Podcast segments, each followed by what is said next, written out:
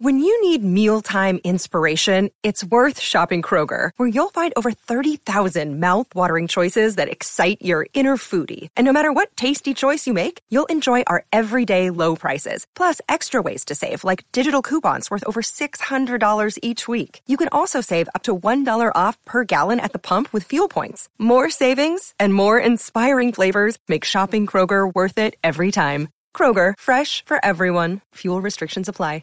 589 with Dr. Stephen Hatfield, and as I just told him, the very expensive Sony camera has decided to make me fluorescent blue, so I look like Avatar, so we're not using that one, so thumbs down Sony, and shout out Apple for having a camera that works. But, as you can see over your right shoulder, everyone watching, is we're finally doing an episode on your book, 3 Seconds Until Midnight, which, if I could give a 2-sentence review or a 1-sentence review, if you wrote it after the pandemic, it would be the biggest grift for money ever. The fact that you wrote it before the pandemic makes it prophetic. So it's, yeah. And that's the crazy thing. Please introduce yourself for all the new listeners. Steve Hatfield. I'm a medical doctor and a virologist. And fellowships at Oxford, National Institutes of Health, USAMRIID at Fort Detrick, where I worked on Ebola and Marburg viruses under BSL-4, and monkeypox under BSL-3, and camelpox, and a bunch of other poxes. And you were, sorry, I'm messing with my microphone.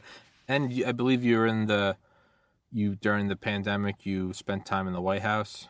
Yeah, I was called in on 3rd of February, 2020, to the executive office of the president, where I battled Fauci for, until the 2021 transition. That. And the insanity that came out of the COVID-19 task force. The suppression of ivermectin, hydroxychloroquine, and now, as of I think yesterday, ever since it's kind of become clear that aspirin helps. I don't know if you saw the kind of all at the same time, all the articles coming out saying new study shows aspirin shouldn't be used for heart attack prevention. And but we've beat this dead horse several times on past episodes. I want to talk about your book. It is so, I mean, so much of it is over my head because I'm not a medical doctor like yourself or a virologist, but... Well, you could read it. Yeah, I did. And it's... It wasn't written to be over your head. No. I mean, I should say, let me reword it. As a millennial, that's what I mean.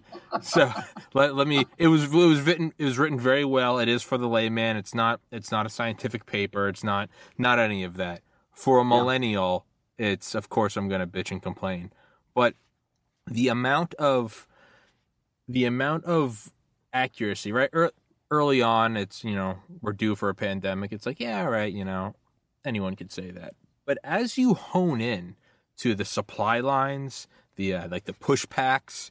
And then where you really cracked it out of the park was probably in the last 10% of the book. And it was media, it was vaccine questioners, and the media who could control the narrative if and only if their trust with the public was impeccable. And if they made any misstep, unless they owned it immediately, that this could boggle the thing even further. And that's what I mean by, if someone had written this after the pandemic, it'd be like, well, no shit, that would happen. But you wrote it before, which is just, I mean, you talk about, right? Like the PSAs, like how you'd have to have like celebrities and athletes talking about it. And there'd be people, there'd be conspiracies running around that could get mistaken for truth, misinformation. I mean, to the point where, like, I'm almost questioning, is there a bigger question here? And it's like, do you have access to a time machine? And that's how you wrote this. It's called Past Behavior. That's brilliant. By health professionals that are supposed to be in charge of things. Look back no farther than the 2014 Ebola crisis, We had spent by that time, they acknowledged $70 billion on biological defense, both BW attacks and pandemics. And it's more closer in my calculations to $120 billion over the last decade. And you couldn't handle 11 Ebola patients without big drama. It's ridiculous. Where did all that money go? I'm still wondering that. Do you think it was embezzled, or do you think it's just government incompetence? I think it's government incompetence. You know, pandemics since 1918, the U.S., that was sort of our last really big, serious pandemic. We've had 4 influenza pandemics since then for the flu. That we managed to scrape through those. But we never had a unified national pandemic plan. They tried in the early 70s when the swine flu thing came out. And a couple soldiers had died, I think, at Fort Dix. And it was found to be a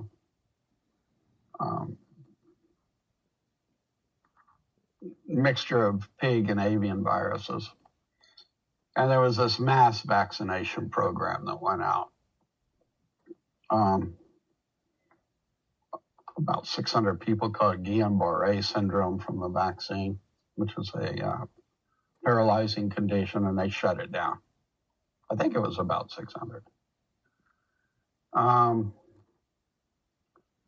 They had tried after that to get a national plan, and you couldn't get the different players to work under the executive branch of the government. Health and Human Services, Housing, Urban Development, Transportation, all these cabinet levels couldn't seem to agree. And it just turned into a massive fight, and they gave up. 2005, this whole question of emerging infectious diseases.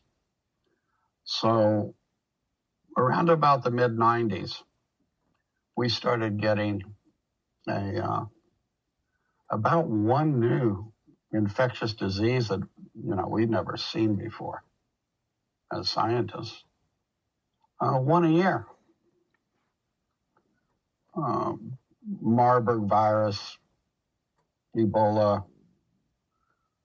those that occurred, the old green monkey fever in the mid-70s. But by 1995, we were seeing a whole plethora of new infectious agents that were jumping from animals into humans.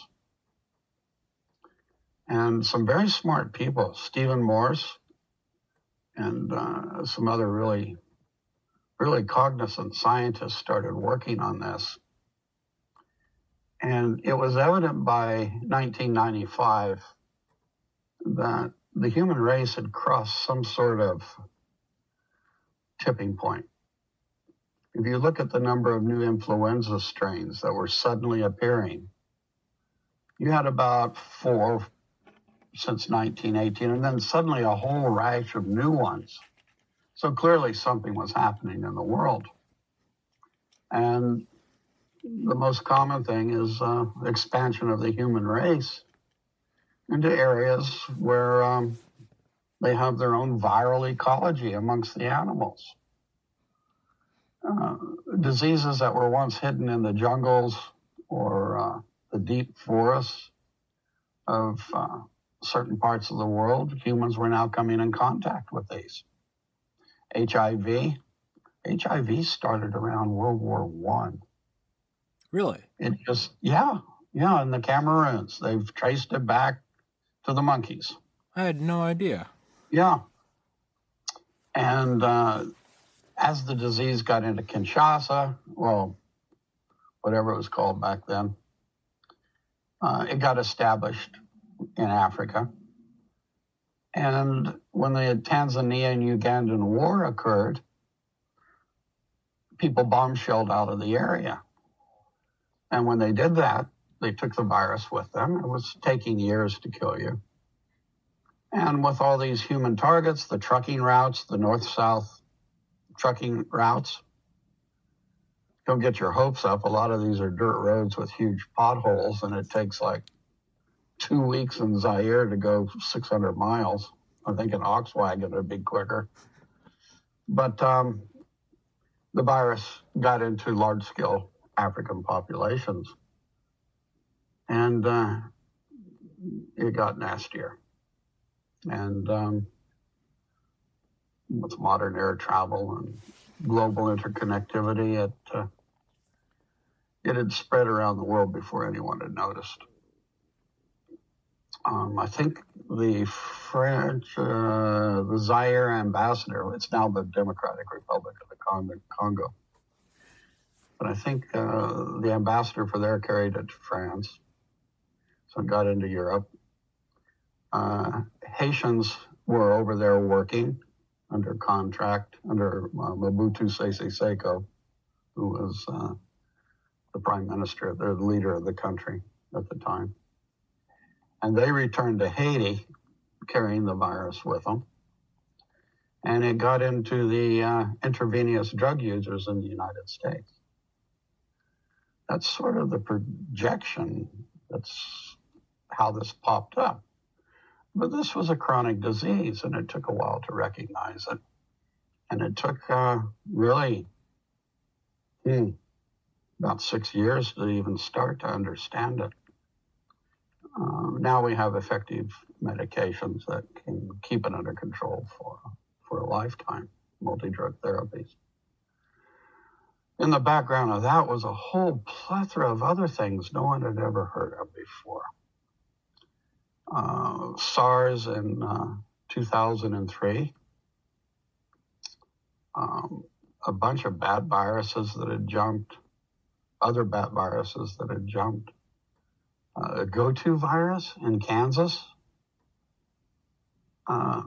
tick-borne, something caused about 3 deaths so far, but we didn't even know there were go-to viruses in the United States. This is an Asian thing. And with modern air travel, I was in a wet market a few years ago in Malaysia, where they have all the live animals. And Asian culture is very sort of strict even today, and they like their food fresh. So one of the family members will go to the wet market, and the frogs are all in a jar, and the chickens are all there, and they'll whack the chicken right in front of you, and you take it home and you eat it the same day.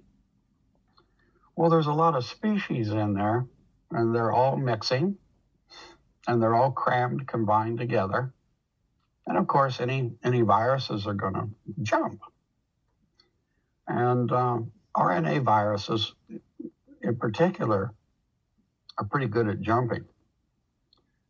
And they may be adapted to one species of mammal, a bat or something else. And to get to humans is kind of a big jump. Body temperatures are different, immune systems are different. But if we see the same virus in 2 different species of mammal, sort of a bat and then a civet cat, which is actually a mongoose type of critter, this tends to have potential to make another jump into humans, or bats into horses, like for the Hendra virus, or pigs, these type of things. And this was cropping up everywhere. If I remember right, 2015 was particularly bad. There's about 12 new emerging diseases that have popped out. Most of these, when they pop out, it's poorly person-to-person transmitted. And it's a few cases, like in a family or something, it's recognized as being odd, a cluster of infections, and the people are isolated, and, you know, it's jumped, but it hasn't adapted to the humans yet. And then the SARS, the first SARS virus in 2003 was like that. It had jumped from bats to civet cats to humans. The humans did very poorly with the infection, but China had, it had broken out in China, and they had failed to follow international health regulations and report the outbreak of a new potentially pandemic disease. And it had spread to Montreal and around the world by the time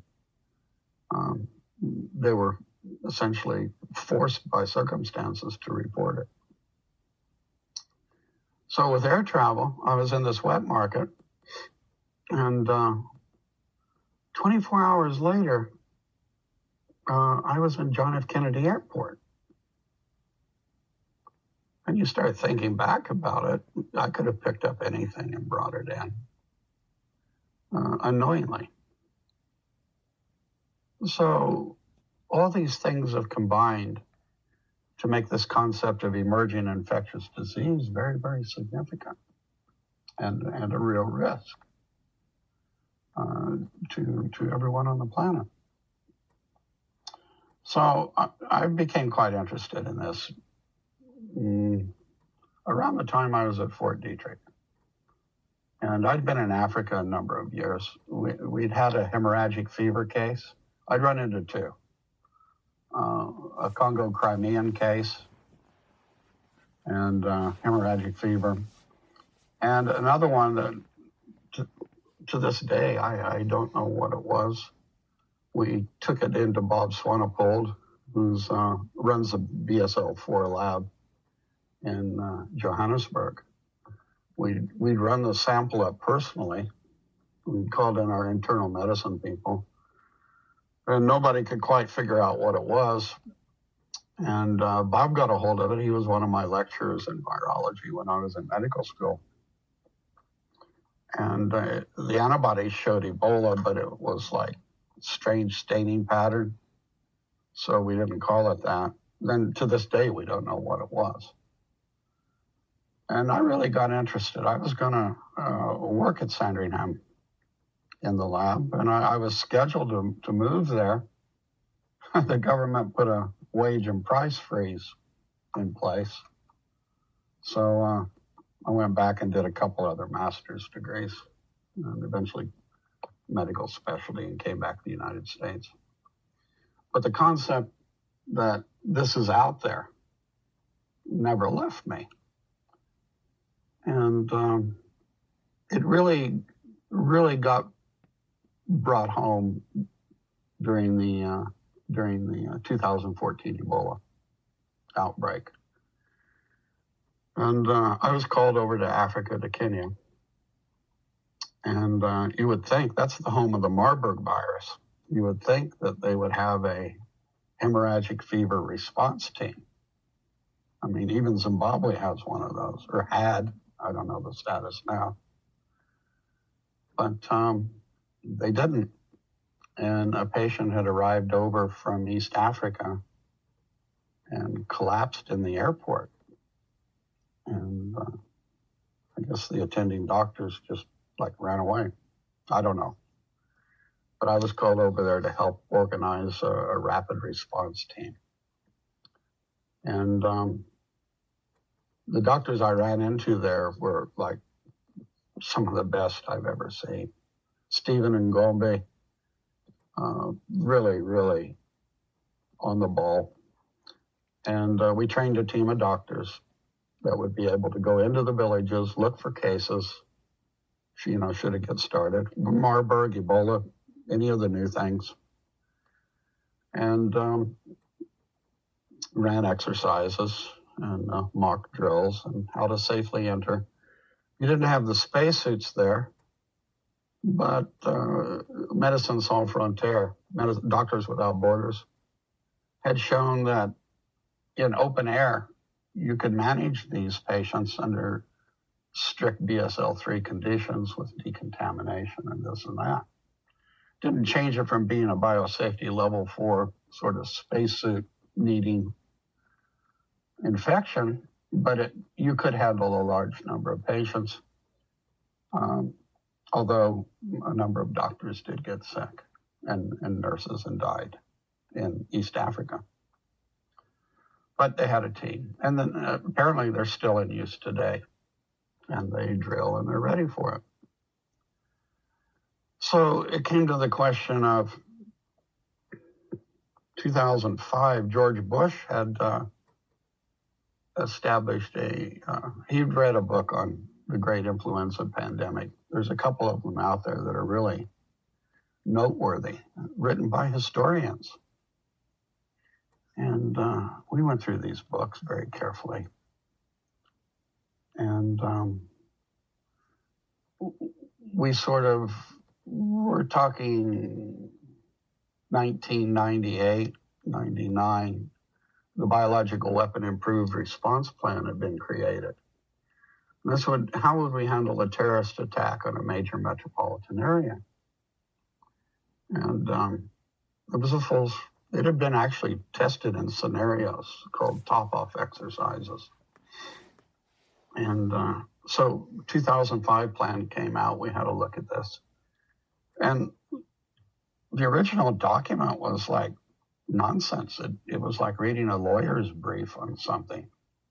It really didn't amount to anything. And I thought, well, there must be a classified plan somewhere. So we started poking around. No.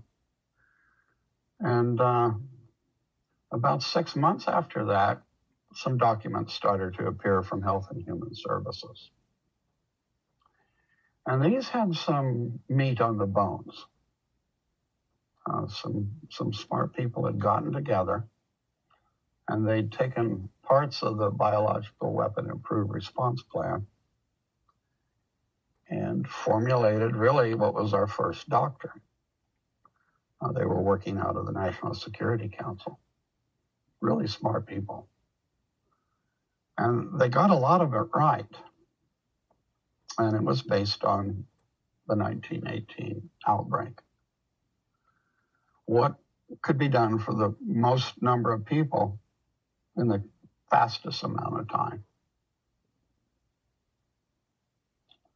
The concept of social isolation with the masks and quarantine centers and this type of thing. The neighborhood emergency help centers, which were a component of the BWIRP. Pop-up clinics, go into these poor disadvantaged neighborhoods early, set up these pop-up clinics, find an effective antiviral drug, and start going door to door, knocking on doors at 8 o'clock in the morning. And you go in with your civic leaders. You don't go in dressed in like weird suits and stuff, spacesuits. You go in with the community leaders and you use universal precautions. If there's a prophylactic drug, obviously you're going to take that. And by this time, what's called a case definition is out there. And you try to diagnose potential early cases, as doctors have been doing for centuries, with signs and symptoms. And if you have a safe drug, you treat the whole family and you quarantine them at home. That was really the plan. Vaccines are nice, but with these rapidly mutating RNA viruses, vaccination is never a first-line measure. It's early drug treatment, and the earlier the better. It's like you're in the kitchen and you get the stove is on fire. You don't phone the fire department and wait for them to come in and put it out, right? You throw water on it. And you put it out yourself before it catches the curtains in the kitchen on fire completely. Well, we were fortunate when COVID-19 appeared and that the CDC itself had done some very early studies on SARS-1 with a drug called chloroquine that had shown efficacy in tissue culture. We got indications that the Chinese were making tons of it, suddenly. It's an old malaria drug. Why are they making tons of it? So we were following this very, very closely. And some papers in China appeared, and South Korea was having a problem, showing that hydroxychloroquine was even safer and more effective. So by March, our first case had appeared in January, I think 19th, in Oregon, our first COVID case. It was clear that there were other cases. There had to be. And California, really, I'm sorry, they had some cool people there, very hard workers that recognized what was going on. But by and large, they had let, like New York City, they had let public health just slip to almost nothing. So the mega city regions, New York area and the LA area, were essentially unprepared. And, but there was this 2005 plan. They ignored it for Ebola. And for some reason, Department of Homeland Defense and Department of Health and Human Services were jointly put in charge of the pandemic response for Ebola. So you got the cops, and you got the doctors and scientists, and they're supposed to work together. What they did, they wasted no time in each developing their own doctorate. And I forget who was doing what now, but I think it was Department of Health and Human Services wanted to use drug treatment for prophylaxis, if you think you've been in contact with someone, as well as treatment. And Health and Human Services / CDC wanted to use it just for treatment. So it wasn't going to work because you need twice the number of doses in the national stockpile. Mm-hmm. You have to rebuy this stuff. It takes time to make it, right? Yeah, it's not just on paper. It's no, you need bricks and mortars. You have to have strategic stockpiles around the nation. You got to have. Are they in the packets? Are they cryogenic? What? It's real. Exactly. It's exactly. Real. And you have to have memorandums of understanding. Mm-hmm. You've got to go out and into these disadvantaged areas, poor resource, and make contact with the community leaders ahead of time. So, like, if something does happen, here's the plan, here's what we need to do. So the national pandemic plan got divided. Here's what the federal government will do. We'll look for new drugs and vaccines. We'll handle the financial aspects of it.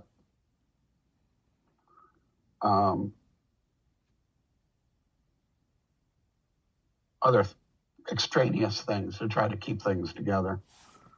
The states were required, the strategic national stockpile will get stuff to you.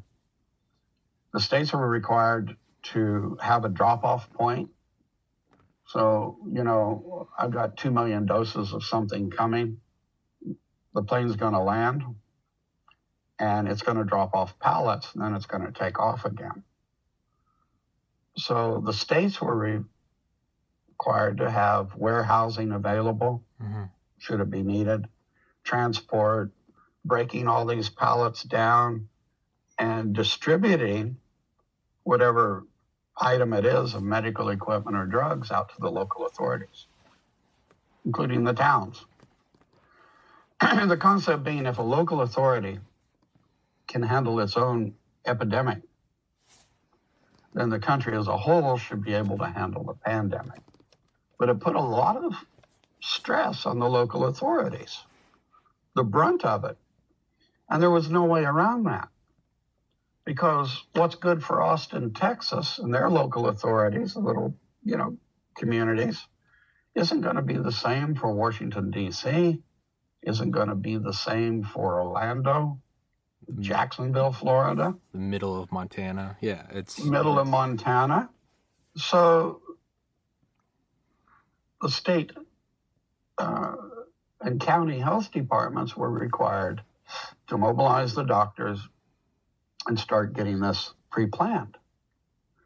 Okay, if this happens, we're going to use that. Another day is here, and you're ready for it. What to wear? Check. Breakfast, lunch, and dinner? Check. Planning for what's next and how to save for it? That's where Bank of America can help. For your financial to-dos, Bank of America has experts ready to help get you closer to your goals. Get started at one of our local financial centers or 24/7 in our mobile banking app. Find a location near you at bankofamerica.com/talktous. What would you like the power to do? Mobile banking requires downloading the app and is only available for select devices. Message and data rates may apply. Bank of America N.A., member FDIC. Elementary school is a neighborhood emergency health center. Kids go home for a while. Do you know what? To interrupt, do you know what a lot of this sounds like? And you mentioned it in your book, and I was so happy you did. Continuity of Government, one of my favorite books, Raven Rock by Garrett Graff. I legitimately think it's one of the best books ever. I've had him on here. It's a good book. Oh, okay, yeah. I've listened to it so I harassed him enough that he finally came on my podcast last summer. It was like 900th email. He was like, "All right, I'll come on." But what we're talking about, right? So okay, so I don't need to explain it to you. You know what it is. It's not all on paper, right? It's brick and mortar. The bunkers are built. They have their generators. They have Faraday shields. They have their medications. They have their weapons. Do the steel doors close? Do they have MBC protection? Do they have potable water? Do they have... It's updated. Yes. It's kept. Yes. It's kept going. Ready to go. They have skeleton crews. And when DEFCON goes lower, they are beefed up. And then not only that, what you're talking about, like the elementary schools, I mean, as far back as Eisenhower... I mean, there are places around, I'm sure, every city, but specifically Washington, D.C., because when it's a matter of minutes before a warhead comes in, it's if you're here, you are landing, there's a helicopter landing on top of this insurance building. And if you're a mile that way, it's landing on this, a lot of times they used football fields. It's landing here. It's called a G1 evacuation. Yes, they have it all. It's all. I find it humorous that the last to go out are the congressmen and women. Oh yeah, no, they were good. It is kind of a it's kind of a funny slight, right? They were going to go to the Greenbrier Hotel, which was like a 2-hour railroad. It's like, I thought you said we had 30 minutes heads up. Isn't 2 hours? They're like, yeah, you'll probably make it. Like, and they don't need you. Yeah, it's Nancy Pelosi can run out and forget her shoes again. Yeah, it doesn't matter. You could tell they were just like, yeah, Congress is going to get vaporized. They didn't care, but. In terms of like a pandemic plan, you do see how it's Eisenhower really started to point it out. He was like, where is it? What are we doing? Not just, well, I guess some of us know. Lines of succession, different code words, different bunkers, different levels of preparation. And so that's what you're talking about with this is like, it's not just here's a pallet. It's here's a pallet. We're going to be using this school. We'll be removing the kids. We're going to have doctors here, security here. Yeah. I could never get FEMA interested in this. And if you go back through the literature and the documents, even the 2017 update to the National Pandemic Plan, you don't see FEMA mentioned anywhere because they're not trained to deal with an infectious disease environment, a biohazard environment, if you will. So, anyway, so we had the plan, and it wasn't bad. And then the Obama administration occurred, and they fired everybody except one guy who hung on at the NSC. And Bolton fired him. Well, fire's a rush word. Don't need you. Thanks. Bye. Sure. And, people interrupted their careers when you're called and go there. Yeah. I mean, everything takes second. Your country needs you. Well, you have no choice. You have to go. You know, everyone knows about. I'm so sorry for keep interrupting you, but everyone knows about like McNamara, right? Leaving, was it Ford to go? Yeah. But there's a lot more stories about that, specifically with the missile programs. I mean, guys leading that, it's actually weird. They're all kind of headed up car companies, but like the head of GM went and did this. The head of Chrysler headed up like the Titan II, or not Titan, maybe Atlas, whatever it was, Minuteman. All the time though, and it's, you're not making nearly as much money, but it's, yeah, you're right. All these guys are like, you know, country needs you, and then you come in and you're like, yeah, we don't need you anymore. Sorry. I got a watch with the executive office seal. Oh, nifty! But it doesn't work. Yeah, it doesn't work. Yeah, it's fitting. Here's a timepiece, Steve. We're not gonna buy the batteries. Like, all right, asshole. Right? It's, yeah.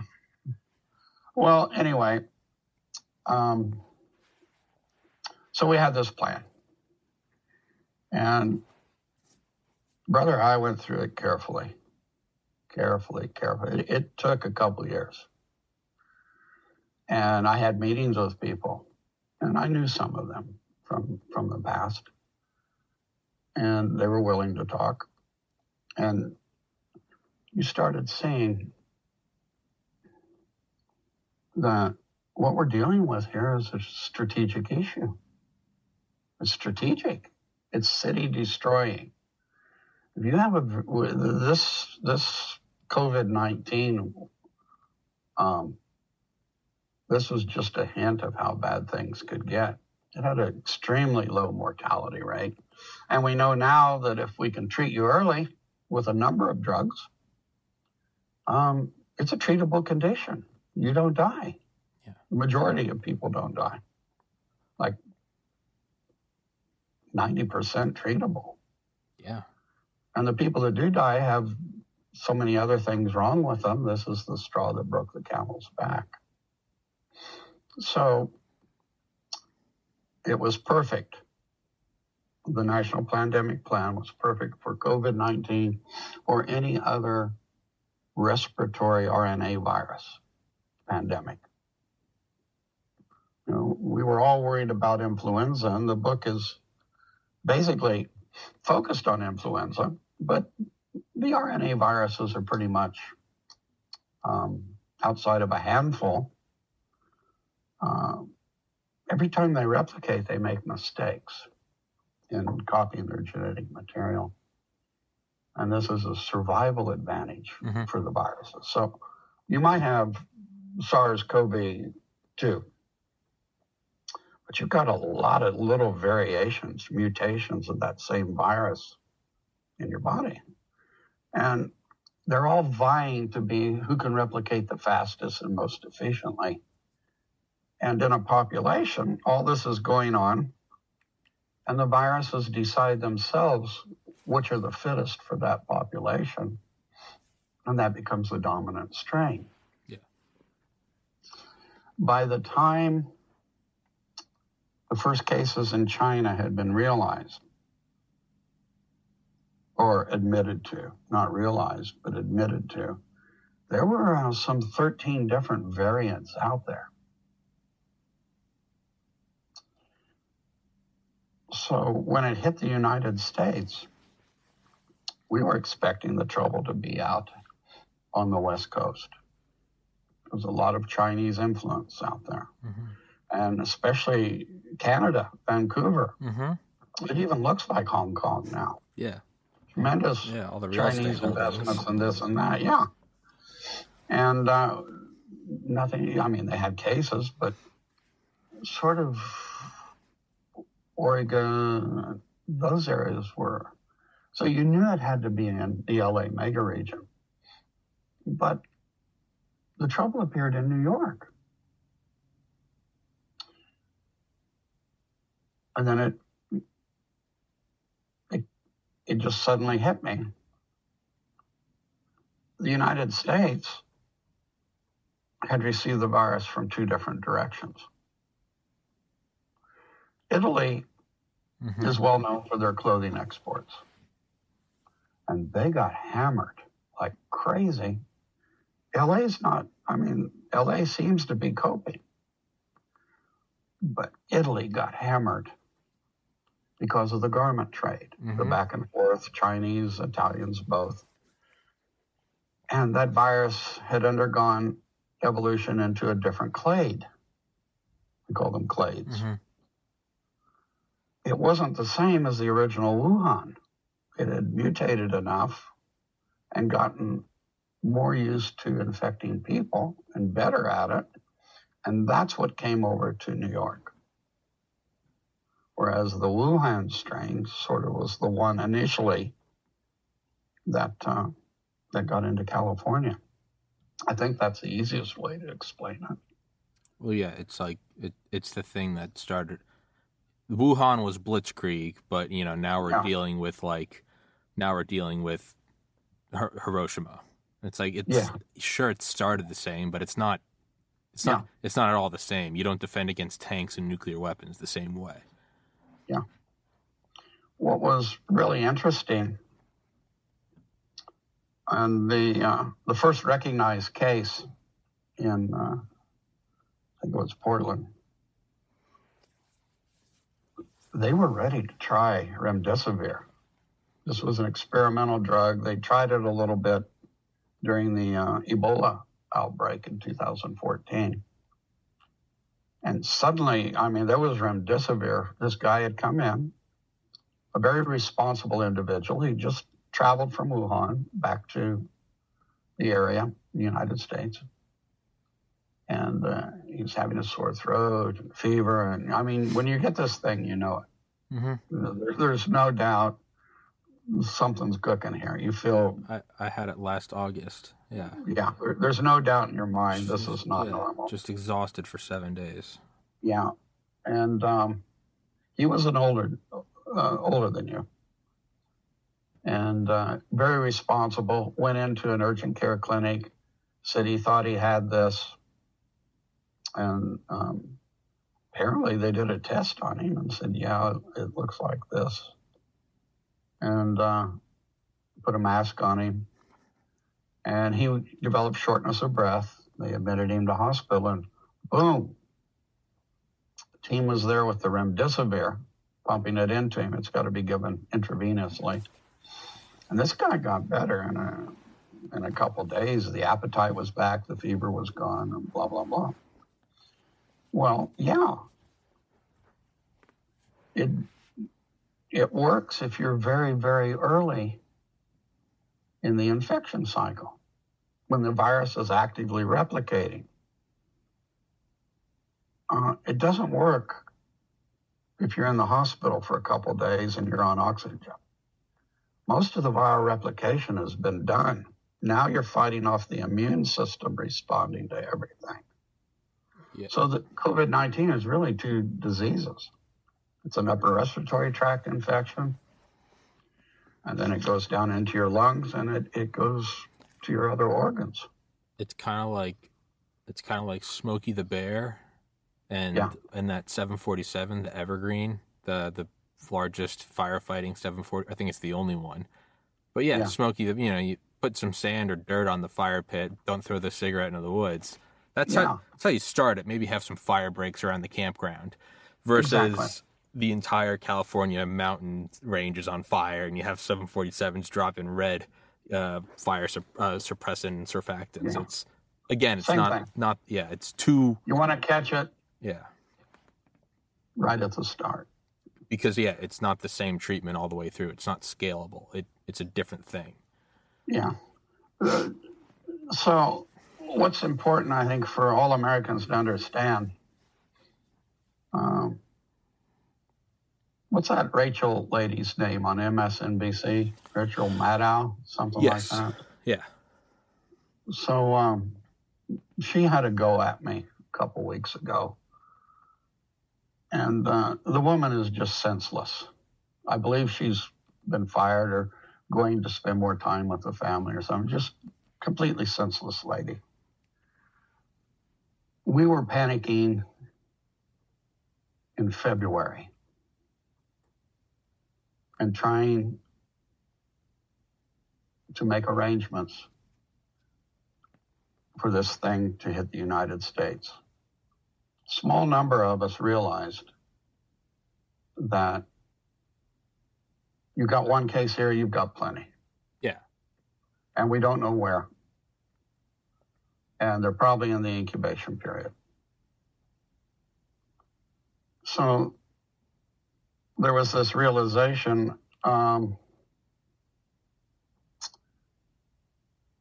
hey, the drugs we need are all made in China.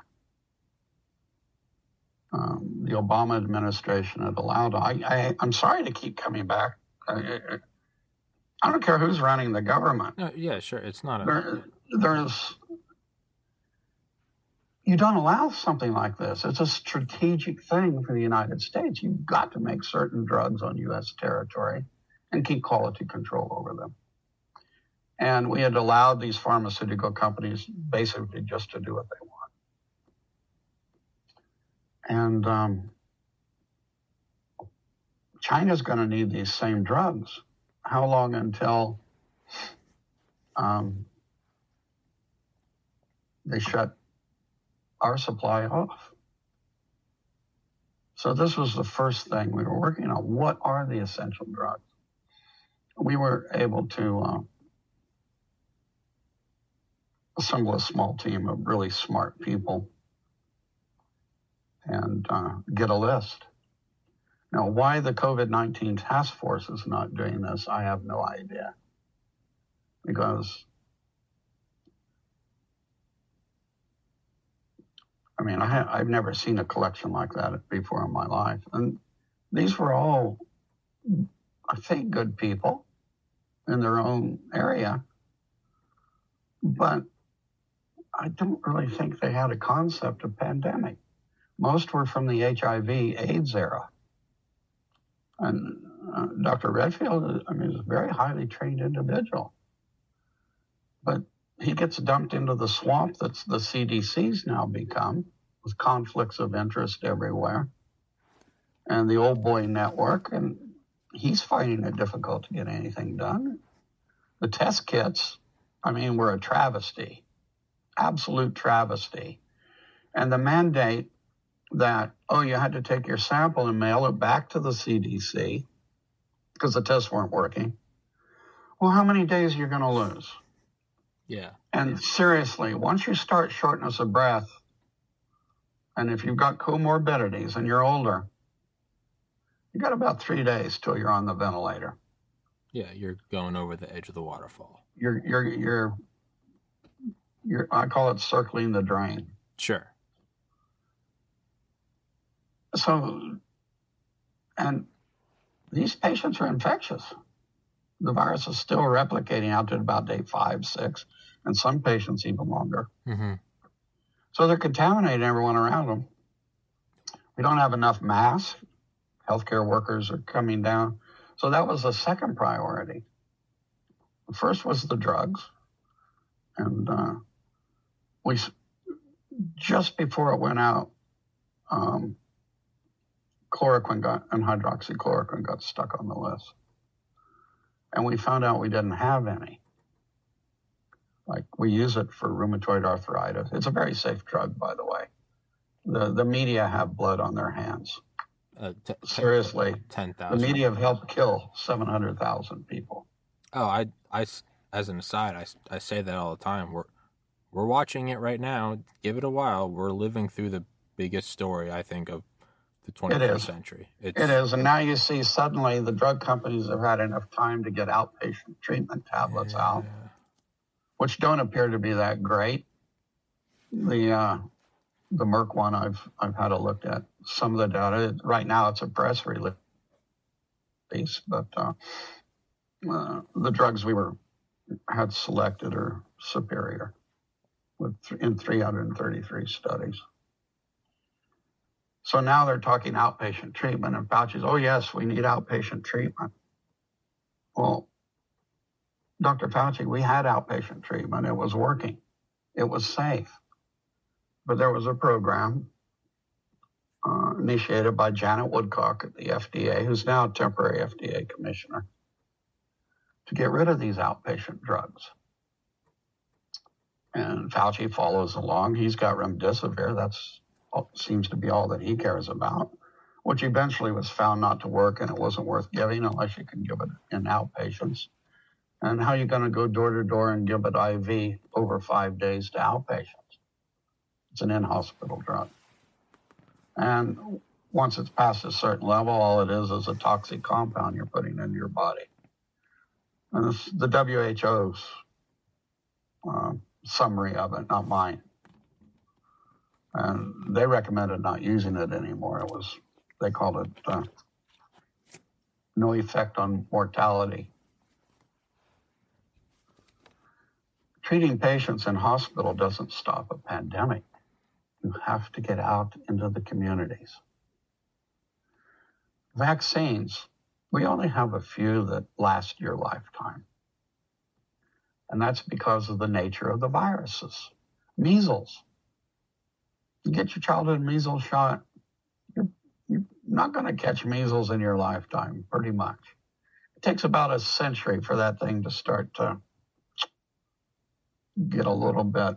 It's 5 proteins that have to mutate all at the same time, randomly. And so the measles is lasting. Smallpox, it's a fairly stable virus. Smallpox will last for your lifetime. Mumps will last for 20 years, 25 years. Chickenpox, that'll last for a long time. These are viruses that mutate. They may have the same mutation rate, but the proteins that they need to get into the cell are complicated. And you've got to have all the switches set just right to catch an infection. And the vaccine is blocking this. So the RNA virus is like COVID-19 virus. It's different. By the time you could even hope to vaccinate your population, the virus is mutated into something else. Yeah, you're mailing out iPhone 3 chargers to everyone in the nation, but now we're at the yes. iPhone 7. Yes, it's, exactly. Yeah, it's and they don't work together. No, not even close. So this is what's happened. The vaccines that they're forcing into people now are for the A and B clades of the virus, which no longer exist, essentially. They've mutated into other forms, in Delta. And now we find out that you can be fully vaccinated, but you can still catch Delta. And if you catch it, you have the same amount of virus in your upper airway and oral cavities that an unvaccinated person that catches it has. So you can infect other fully vaccinated patients as well. It's not the unvaccinated that are at risk. It's the other vaccinated. Having a natural COVID-19 infection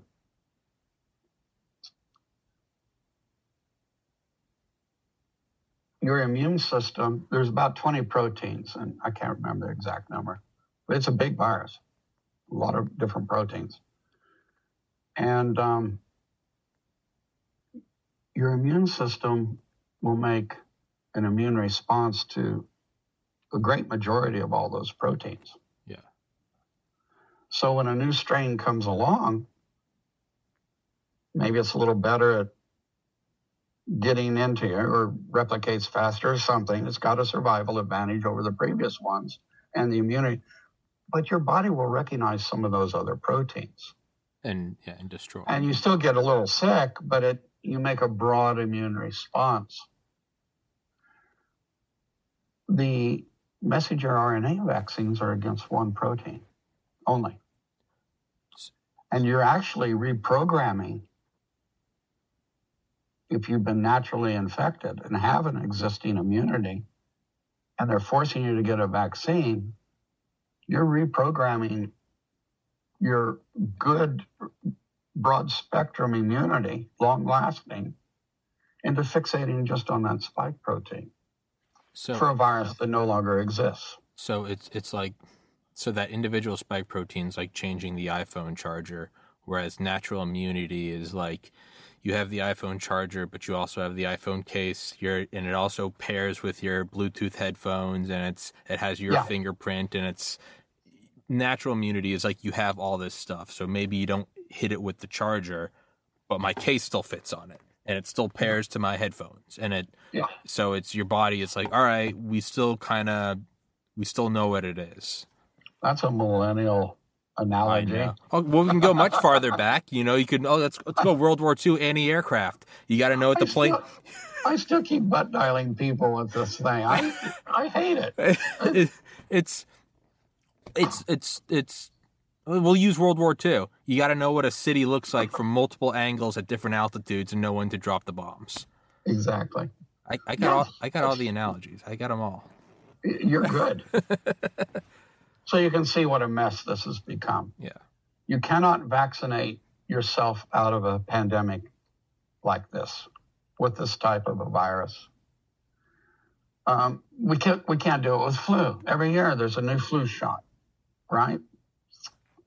If you're over 60, those don't really work. So, and then there's the point of, if you are naturally immunized by catching COVID-19 and we give you the vaccines, when you get another strain of the virus, there's a very good chance you're going to have a worse time. Really? The vaccines reprogram your immune system. And it's diminishing your immunity. So we should have had no more than 3 waves of the virus. We're at the end of the 4th wave.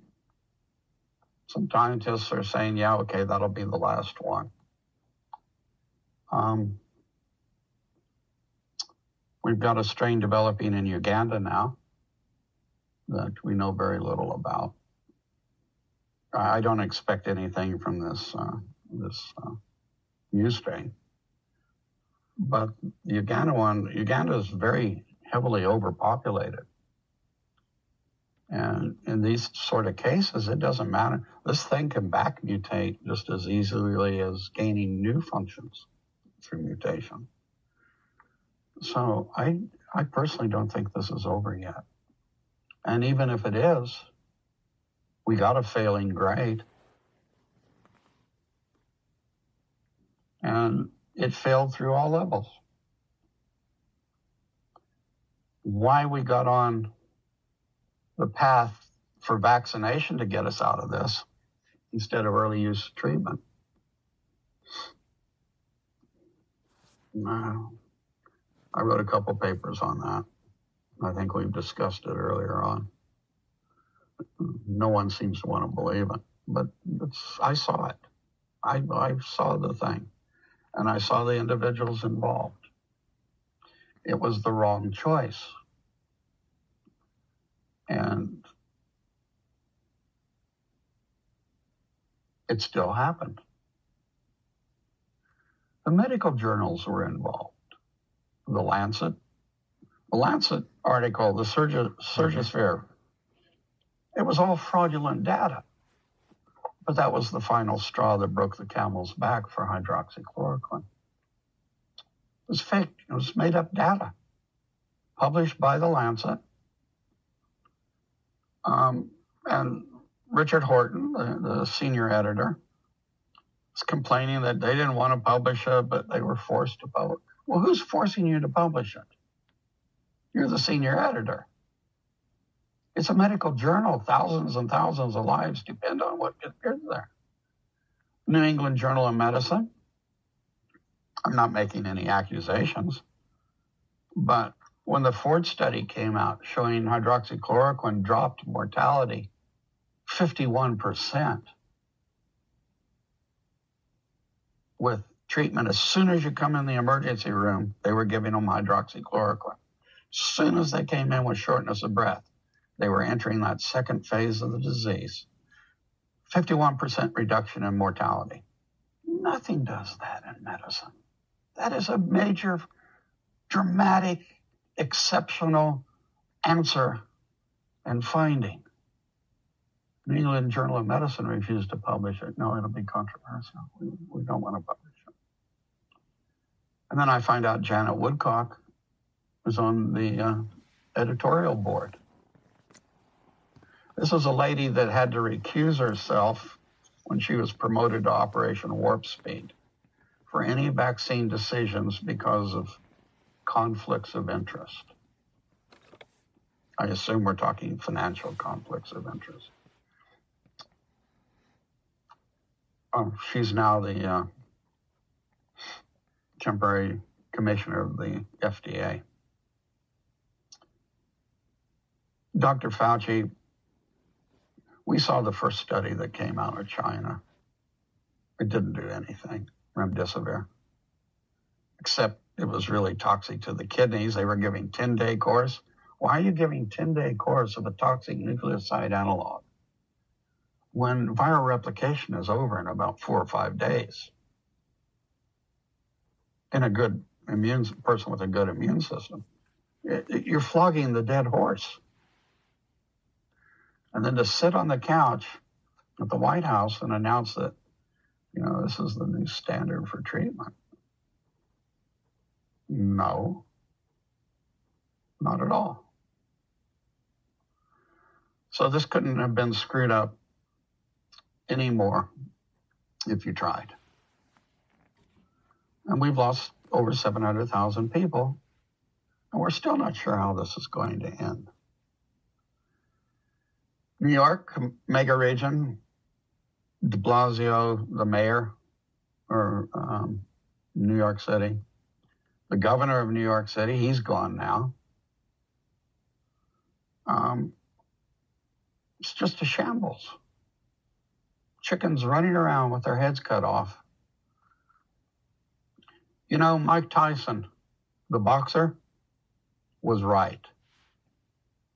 And I want to get an engraved sign put above my desk that says, in the words of Mike Tyson, everyone has a plan till you get punched in the face. Yep. We've got it all hashed out, and then it happens. Yeah. Right? Raven Rock and 9/11. What ended up happening, ended up flying around Air Force One. And the comms didn't work. And the comms didn't work. And communications didn't work. They were getting their news. They were getting their news from Fox and CNN. Yeah. like. So, what the book goes into in the last part. And again, this is before 9/11. We try to show you all the things that could happen if we had a high mortality RNA respiratory virus pandemic. Something that was taking out 20, 30% of cases. How do you fix that? The local authorities did nothing. Some of them did. Some of them did. And some of the states had very good state pandemic plans. Some of them didn't have any until after the pandemic started, which is a little late.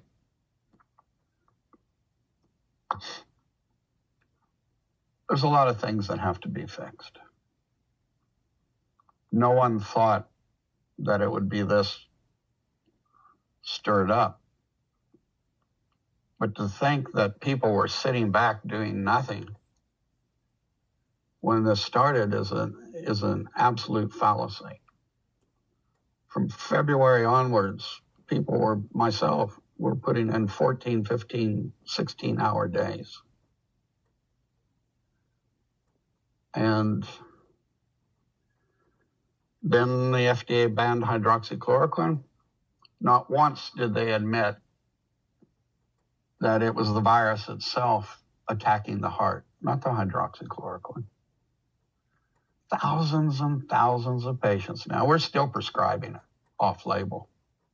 Doctors are, where I'm at the moment, and they're having continuing excellent results. There's no cardiac effects. Big studies, 11,000 patients. Wonderful. 70% effectiveness with no cardiac events. We've hooked people up to heart monitors, 24-hour, for a short 5-day course of hydroxychloroquine therapy. No change from the baseline when the ECG started. It works, but it was an excuse to ban the drug from outpatient use, because if you have an effective outpatient treatment that's safe, then the vaccine has to go through the full multi-year. Can't do the EUA. You can't get the EUA. It's going to go down. I keep saying it. It's going where you can't. Whoever said the quote, history never looks like history when you're living through it. It's only in hindsight when it kind of solidifies that you can see what it was. Yep. What we're living through right now is the trying to convince the American people that we need to go into Iraq because they have WMDs, and you can't see it while you're there. Exactly. But now we look back and we go, all those lives for what? Right now, the banning of hydroxychloroquine, you can't say ivermectin on social media. You got to use different letters to spell it out. We are seeing the coordinated suppression of those things, and the direct result of that is 700,000 Americans dead. I don't know when it will come out, but it's going to be the biggest story. We've got enough research now on ivermectin to show its safety profile and its efficacy. And you can give the two drugs together, hydroxy and ivermectin. Yeah. Hydroxy seems safe for pregnant women. Ivermectin, we're not sure. So best to leave them out of that. But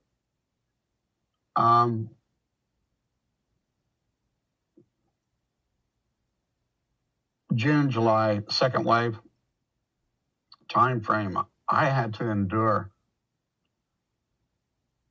phone calls from ERs and ICUs that couldn't get remdesivir. To tell you the truth, we didn't even know how to make it. It was all made in China. And they just took the patent and started making it and said, stuff you. And it took time to find chemists that could make it here. And I'm not sure where it was finally made. That's above my pay grade. But pleading with me in tears, where can we get hydroxychloroquine? And we had 62 million doses sitting in the National Strategic Stockpile. And no remdesivir, nothing. Because of a couple of idiots in the government at a high level position. Dr. Anthony Fauci, Dr. Janet Woodcock, Rick Bright, who eventually got fired by President Trump for insubordination, conspiring with Janet Woodcock to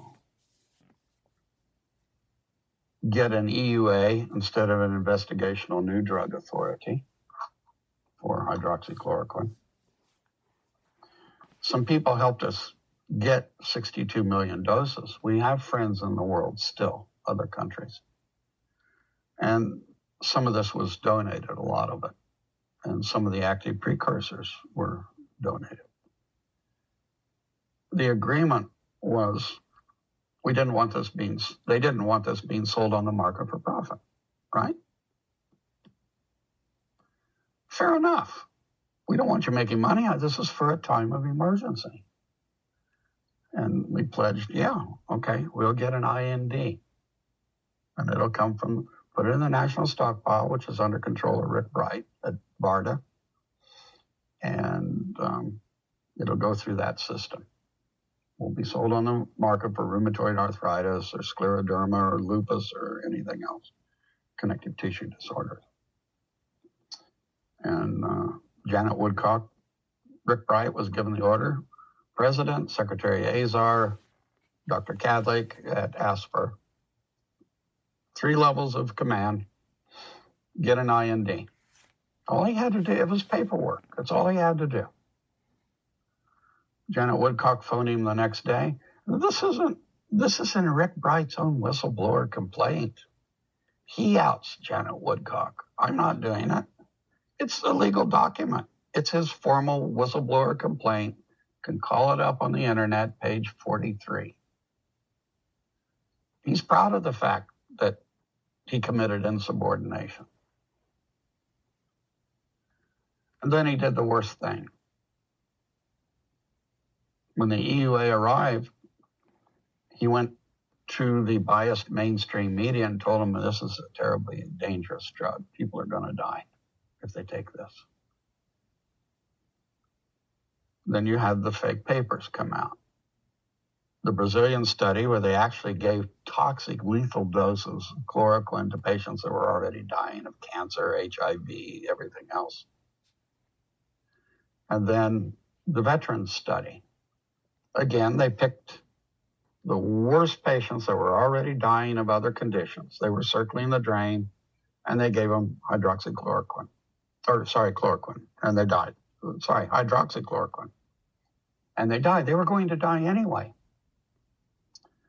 And then you've got Neil Cavuto on Fox Business News screaming, if you're brought into the hospital and they try to give you chloroquine, don't take it.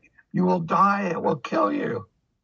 All because President Trump had received a dose when his valet became ill. And he didn't catch it the first time around. And that's pretty close contact when you're valet.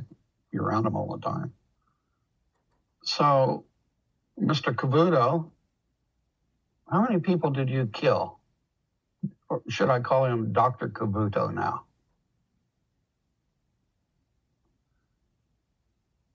Anyway, this is the stupidity that we had to watch for a year.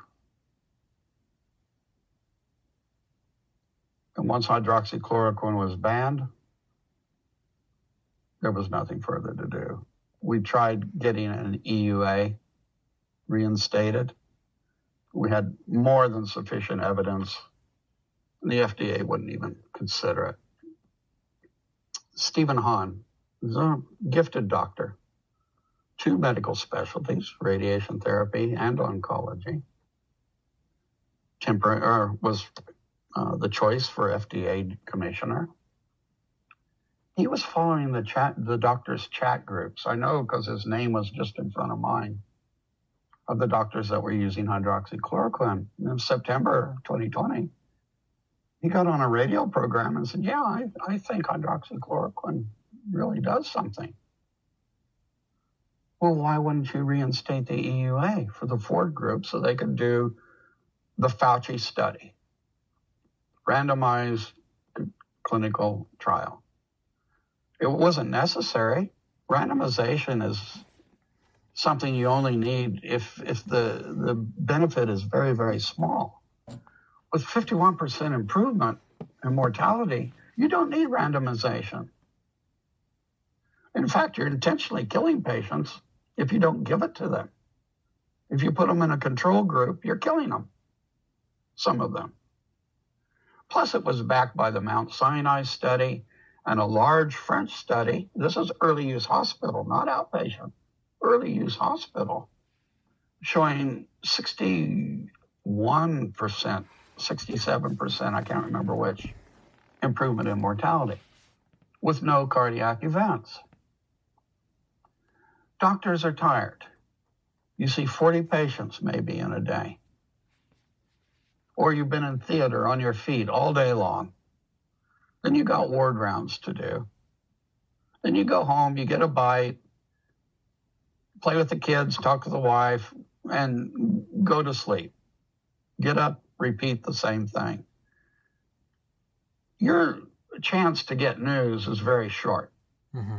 Maybe if you're lucky, you can take the weekend off and read your journals to try to keep up with your particular field. Maybe. Bullshit. Or maybe once a month. Yeah, bullshit. Yeah, no. But here comes all the crappy papers that never should have made it into publication, never should have made it through peer review. And the little news blurbs of Neil Cavuto screaming frantically, "This will kill you, don't take it."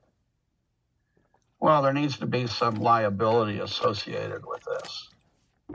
Well, as well as censorship, though, like you said, you're doing all this. I do this podcast for a living. I get to read as much as I want. I probably listen to 10+ hours a day of audiobooks. Yeah, you're doing everything you just said, or not medicine. You're a lawyer or whatever, and then you go and you search for something, and the news you don't even know that what you're looking for is censored. You're just every article about hydroxychloroquine or ivermectin, or quercetin or vitamin D or whatever is. I mean, that's what I got banned for, was talking to Dr. McCullough about quercetin and vitamin D and turmeric and zinc. Yeah, you're right. It's not even that, like, it's the little blurb you get. It's, to quote Rumsfeld, right? It's the unknown unknowns. You don't know it's being censored. You just assume this is America, freedom of speech, and yeah, go home, play with the kids, see the wife, see the dog, sack out, and then it's. Yeah, you don't have time to go through all of it. Dr. Hatfield, I got to use the restroom real quick. Please excuse me. I got to pee so bad. You can go too if you need to. No, I don't have prostate issues. Apparently I do. Is Don there? No, Don's got prostate issues. Well, he always laughs at me for this shit. Well, I'll be back in 30 seconds, Dr. Hatfield. Tell him where to get your book. All right, buddy. Tell him where to get your book.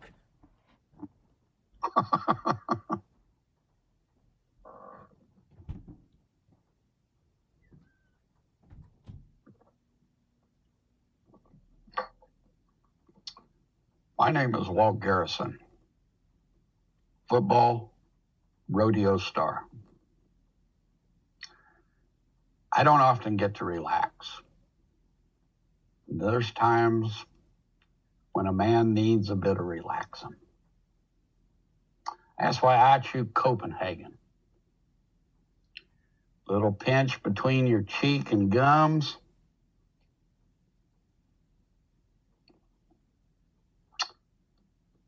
Real relaxing. I always wanted to do that.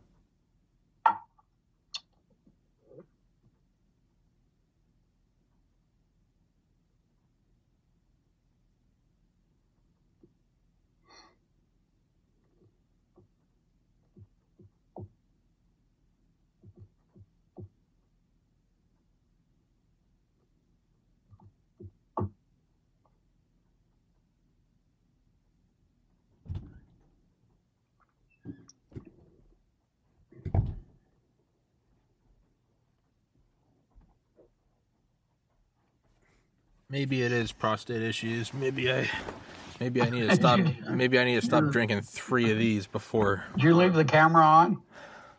Oh yeah. No, I know. I'll cut it out. No, because I did my Walt Garrison commercial. Okay, good. Well then, yeah. No, I don't know what that is. You're too young. I am too young.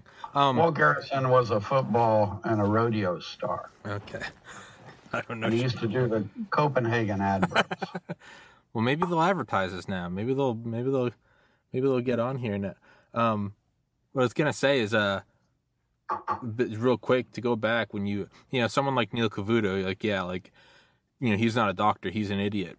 But pointing to like Fauci and Woodcock, yeah, I've been trying more and more to go out of my way to not call them idiots, because that's far too kind. They know what they're, subordinates. Well, Janet Woodcock has a subspecialty in rheumatology. That's what I mean. They're not idiots. They know what they're doing. She's an internal medicine specialist. It's a hard specialty to get through. Yeah. Mm.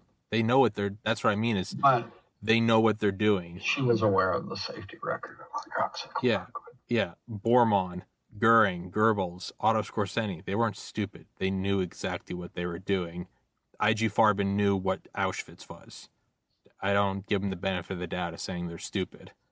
They knew what they were doing. I really didn't believe it until Rick Bright's whistleblower complaint came out. Because, I mean, Rick would come over to the office I was in, and we saw eye to eye on a lot of things.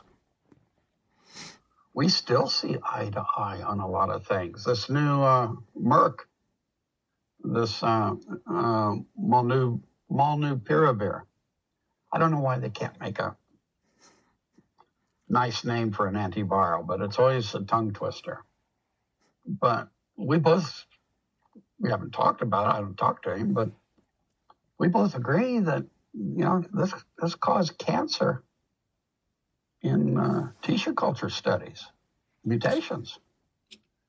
And you want to give it as a COVID treatment, outpatient?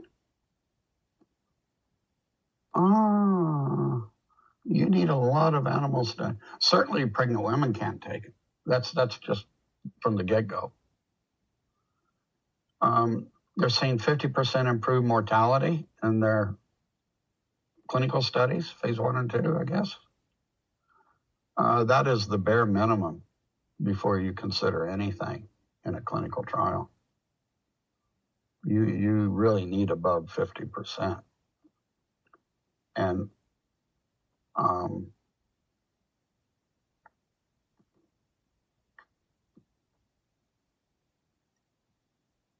anyway, it's just, you can't make this stuff up. It's tragic. And there needs to be accountability. Who allowed the governor of New York, because he's too stupid to have had his public health people identify suitable buildings as alternate care sites and put cots in? You saw the Javits Center in New York. That's an alternate care site. It's nothing great, but, you know, ECG monitors are handheld now. Yeah. Pulse oximeters, you can buy them at CVS. It's not fancy technology. The staffing for these things had all been worked out. We knew that for every 150 patients with a respiratory virus, not the ones that are on ventilators and ICU, but the early ones that are short of breath and this and that, we knew how much oxygen they needed. We knew how many nurses we needed. I don't know if they call them nursing assistants or what they call them now. We knew how many they needed and how many doctors to watch over. It was never done. The setting these sites up so they were supported by parent hospitals, because you got to bring meals in, yeah? You got to do this, you got to do that, which is why the high schools are ideal. They have bathrooms, they have a cafeteria, they have dining areas. All you have to do is bring in the cooks and the food and the metal trays, and here's your meal. Bring it to the bedside. It's not difficult to do. Nobody did anything there. And you need to remember, in March, all we had to go on for modeling was the inaccurate Ferguson study, which is showing 2 million dead Americans within a few weeks. So I don't want to hear that nobody was working or aware of the difficulties that were coming from the pandemic. Nor do I want to hear that it all stopped when there was a problem with the elections. It all stopped because Democrats shut down hydroxychloroquine. People left over from the Obama administration. Fauci, Woodcock, Rick Bright. We had no drug to give them now. There is nothing.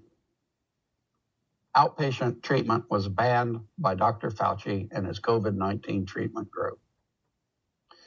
We had a Zoom meeting with him. I was out of the picture. And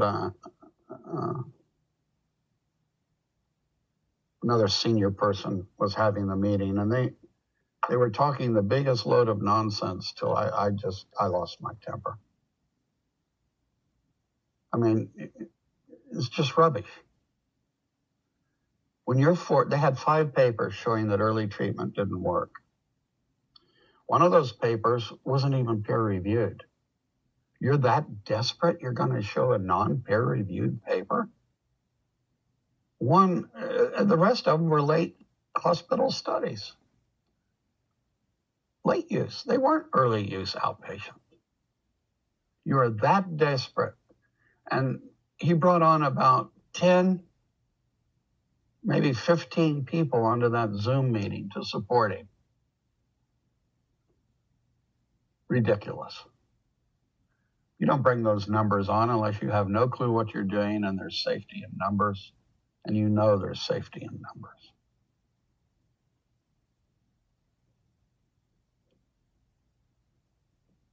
You know, heads need to roll here, or it'll happen again. Mm-hmm. I do think there will be, and perhaps I'm just being idyllic and positive. Right now I'm reading a book called The Arms of Krupp, K-R-U-P-P, the German army. Manufacturer? Yeah, from 1587 to 1968. I mean, it's still the longest. I'm still going. It's like a 40-hour audiobook. But I'm at a point right now where they're talking about it's just after World War II and, you know, Krupp using slave labor. And this author's covering, covering the trials, like the Nuremberg trials, all the interrogations afterwards. And I'm astounded that, you know, in a time where that happened without social media, they were still able to years later be talking and be like, is it true that on this day these women were put inside of this cage and they were treated? And I'm always astonished when reading about the Holocaust, aside from just how horrible it is, but at the trials afterwards, the amount they were able to dig in and try individual people, right? Because on face value, you go, oh, 6 million dead, just hang them all. But they actually went in and found the individual things they were doing. Yeah. And that was no social media and no email records. I do believe, I don't know when it will happen, but I do believe one day they will go in and it will be on April 9th, 2020, did you or did you not send this email, Anthony Fauci? On October 7th, 2021, did you or did you not? There it will be. If they could do it post 45 with Krupp, then they're going to do it now. It will happen. Well, you know, the FDA are in serious trouble. They've had 2 of their senior people resign over the boosters. Yeah. 2 days ago, all the Scandinavian countries banned Moderna vaccine. Uh-huh. And we want to vaccinate our military with these things. Pfizer's they put a warning on it for myocarditis in young people. And you want to vaccinate our whole military? We've lost F-22 pilots that said, I'm out of here. Bye. Isn't that interesting that the most disciplined elite members of athletics, of Delta Force, of F-22s, probably B-2 Spirit pilots. Isn't that interesting that they're very disciplined guys know when to go? For a vaccine that doesn't work anymore. It doesn't even work. Senator Johnson was showing on the Senate floor, he was showing the graphs. It's no longer working. Vaccinated can catch it. They can give it to other vaccinated. It's not stopping transmission. British data shows 60% of the cases are in fully vaccinated people that are coming into hospital. And deaths. This antibody-dependent enhancement was not well researched. We saw it in the monkeys with when they tried to make a SARS vaccine, SARS-1. I've never seen such a mess in my life. I didn't know it was possible. And you want to blame it on the President Trump? Give me a break. He's not a doctor. And he didn't try to be one.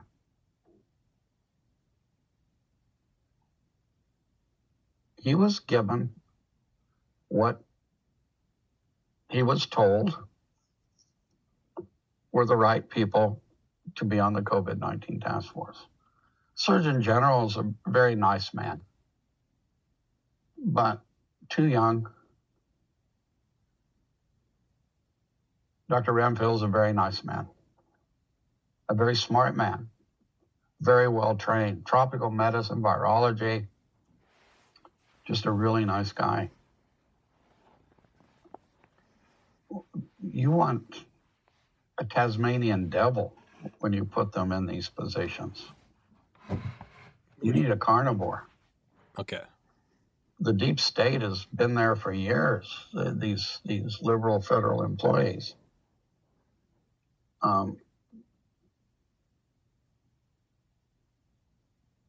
It's the same throughout government.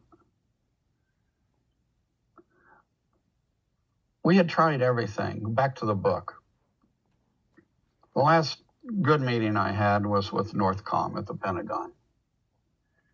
And I'm trying to explain, and this was really senior. I'm trying to explain, I know you don't want the job, but there's no one else to do it. Look at Katrina and FEMA. Category 4 hurricane, the dikes fail, city floods. That had been the scenario that had been reviewed 6 months before the hurricane. Yeah. And who was the mayor of New Orleans then? He went to jail eventually, I think. I don't remember. Anyway, it all fell to pieces. Chaos until you brought the army in. Well, and you, as you say in your book about that, but to just address what you just said, it's not even like this was a snowstorm in Los Angeles or a heat wave in the Arctic Circle. No, this is a hurricane in New Orleans. Yeah.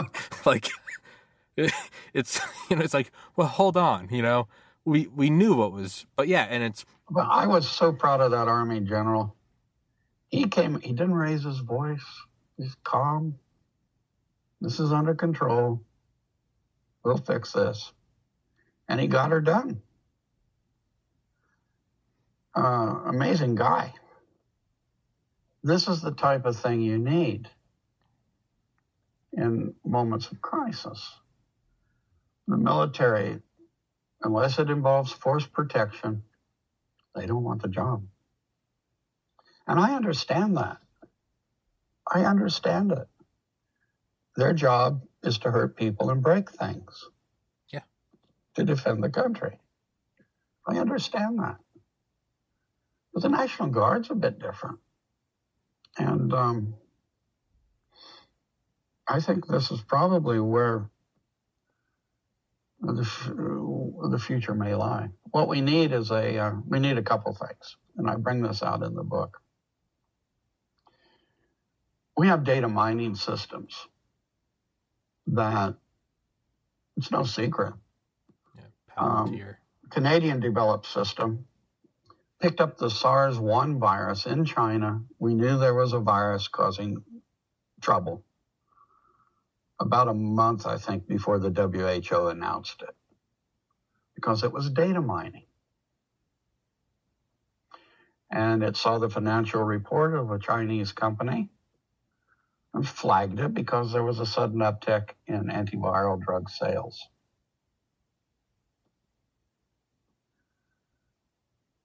There were alerts in 2009 with the H1N1. There was another data mining system running. And not only did this pick, it was private, East Coast, West Coast office, venture capital funded, worked magnificently.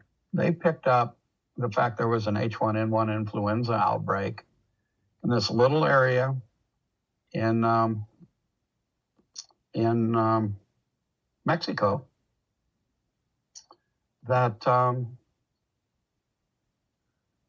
was actually where the outbreak started, because some children had died and some wives were causing a disturbance in a protest. And they tracked it back, and it was nearby one of the largest pig farms in Mexico, which is birds, pigs. Mm-hmm.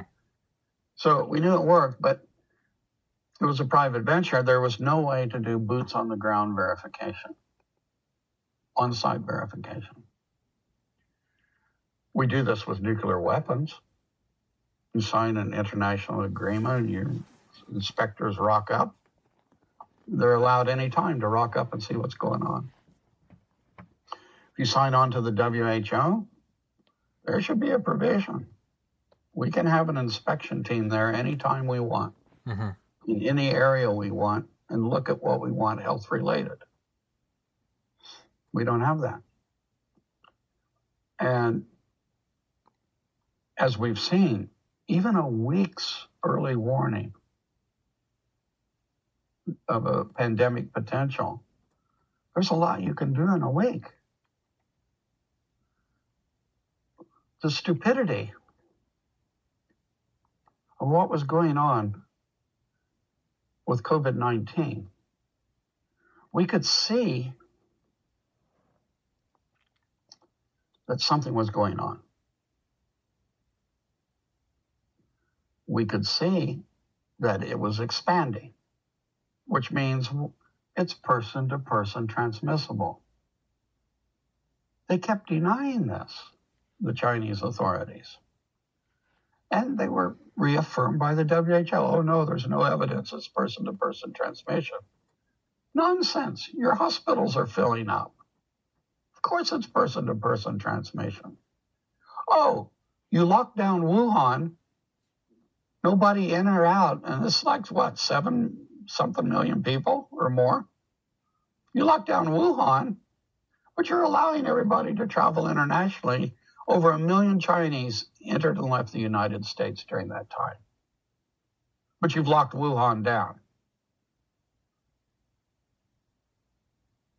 What's going on? We should have had an inspection team over there in those hospitals with free access. Or don't sign on to the WHO. There's commitments you make when you sign on to the WHO. But if your best friend is the director of the WHO, your best Chinese friend, you get to do what you want. It's a travesty. So we need an improved surveillance system, I would guess data mining based, plus traditional. We need boots on the ground capability, and that includes going into war zones where a lot of these emerging infectious diseases appear. Mm-hmm. Unfortunately, 90% of our conflicts have been in these same geographical areas, threatened biodiversity areas.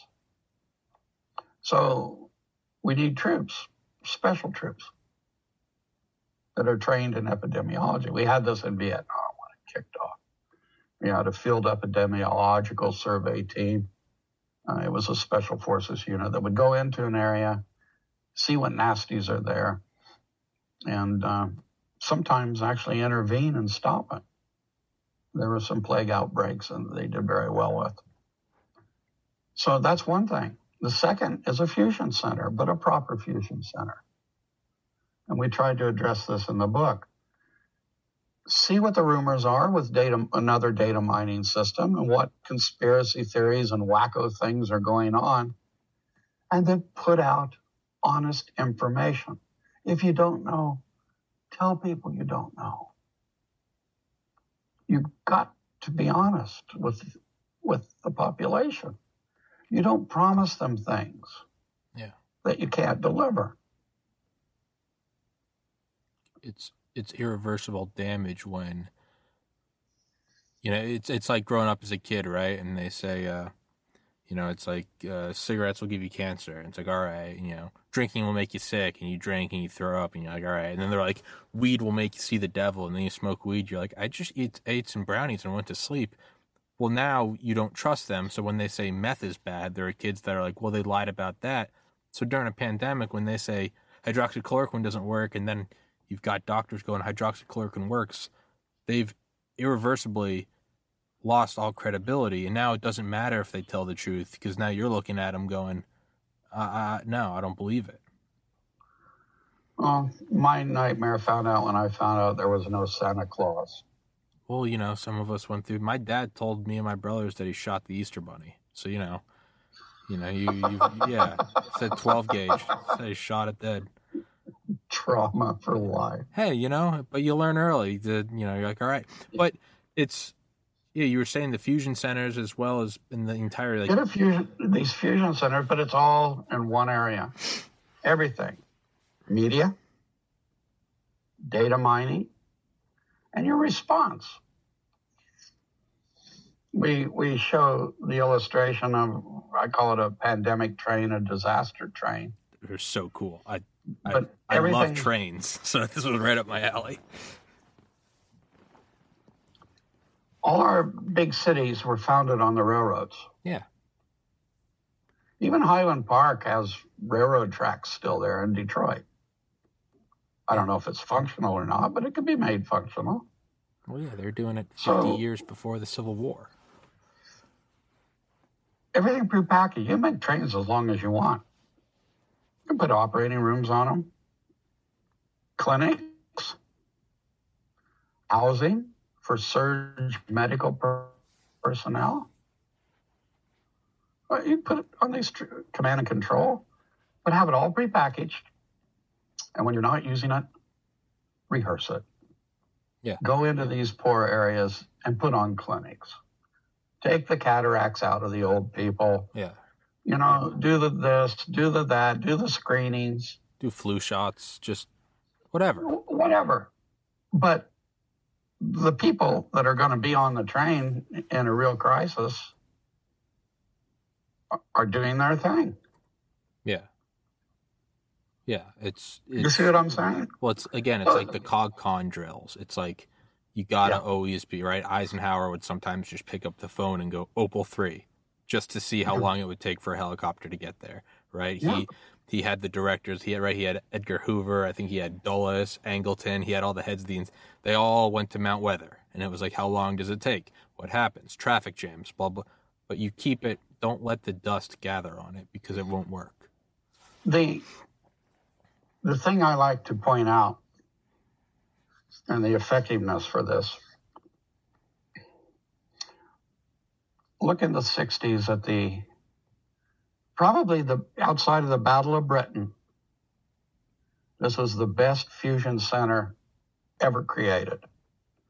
It was our satellite tracking, our BMUs and dew line radar stations looking for bombers coming over the North Pole. And the system was designed with a verification as part of it and an action arm. And it was all exercised together. Radars picked this up, verification by other means. Scramble fighter. Emergency war order, right down to the guys practicing turning the key to launch the missiles. Yeah. Or flushing the bombers. Yeah. It was all exercised and treated as one thing, from warning to action. Yeah. That is a fusion center. Yeah, LeMay's Strategic Air Command. He had it. He went to every base in the U.S. and buttoned it up. I'm telling you, we need Admiral Rickover and we need Curtis LeMay back.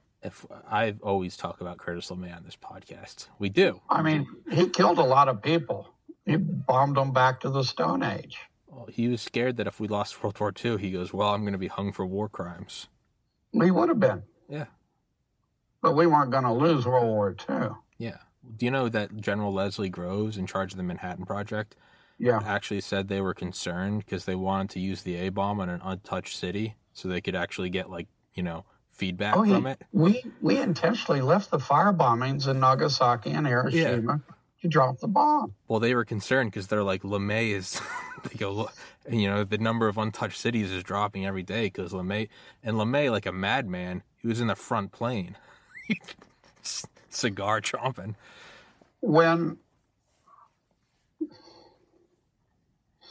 And nobody messed with us for a long time.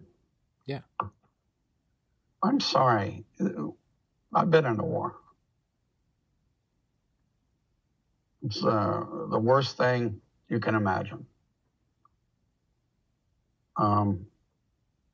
It's something that should be avoided at all costs.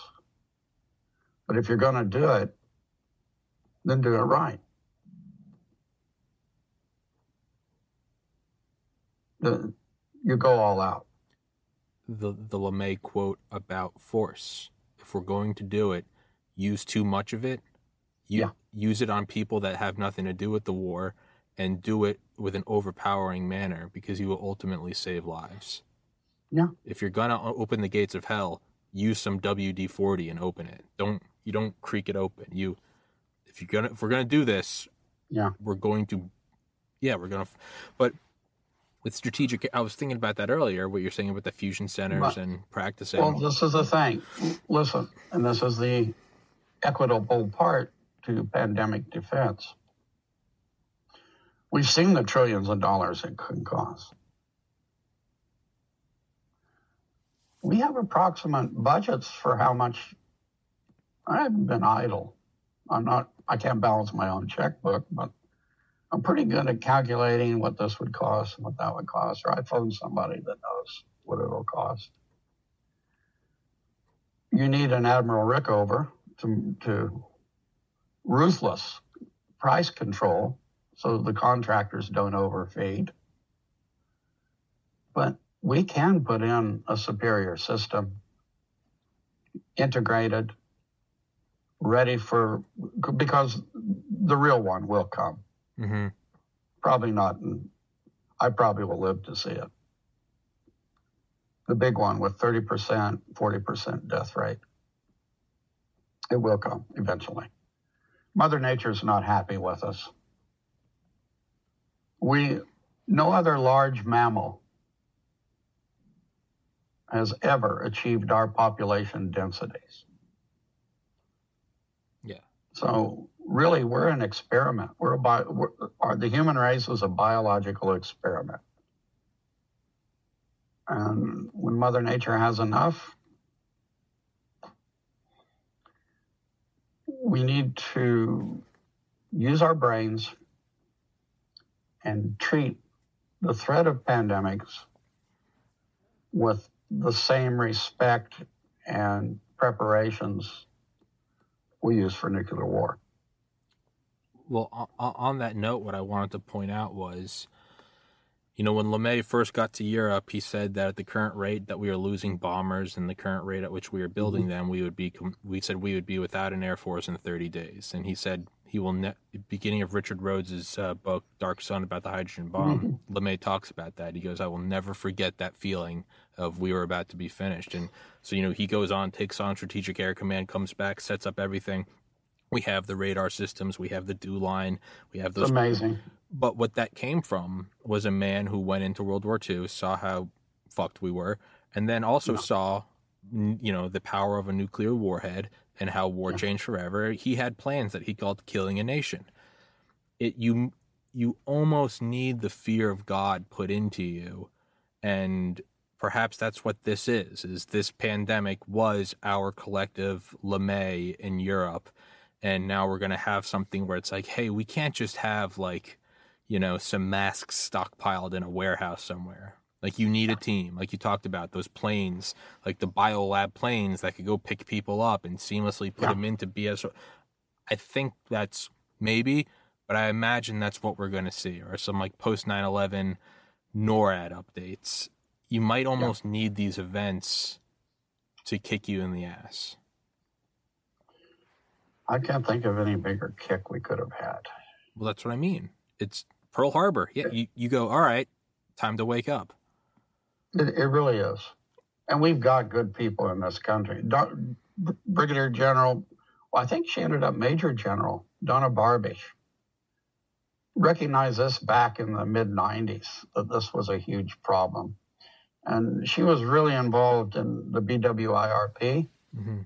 And everybody involved, or most of the people involved, realized that this is great because it's got handoffs to emerging infectious disease.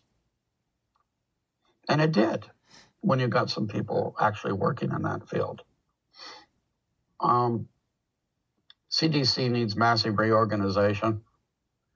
FDA needs to go back to its old ways, where the FDA does the drug testing, not the drug company itself. Okay? You know, Pfizer was fined, I think it's over $3 billion over the last 10 years for 2009, 3.2. All sorts of nonsense going on. Yeah. And now they're put in charge for their, this new Pfizer COVID vaccine is just the old one with a new product insert. It's the same thing. It's against an extinct virus. Comirnaty. Yeah. And we're going to put Pfizer in charge of collecting adverse events because the FDA has said, well, we can't do it. We're incapable. They state that in their authorization letter. I got an article coming out on that. Well, in fact, I think it's on the AND website. Sam Faddis, I think he's put it on there. We'll put IG Farben in charge of Nuremberg. This was our last warning, I think. And I don't see anything happening. You know, suggestions of a new pandemic plan, I can't bear to I leafed through it. The new Biden plan, I can't bear to read it. I mean, I think your train plan is probably the most brilliant. It's using the oldest, most established networks. They can, you know, they can be in, I mean, what? There are trains in Australia that are like 6-7 kilometers long. You can, mm-hmm. Right? And we have histories of using them in World War One, like hospital trains. Or you can join 2 or 3 hospital trains. Uh-huh. You can join 2 or 3 together.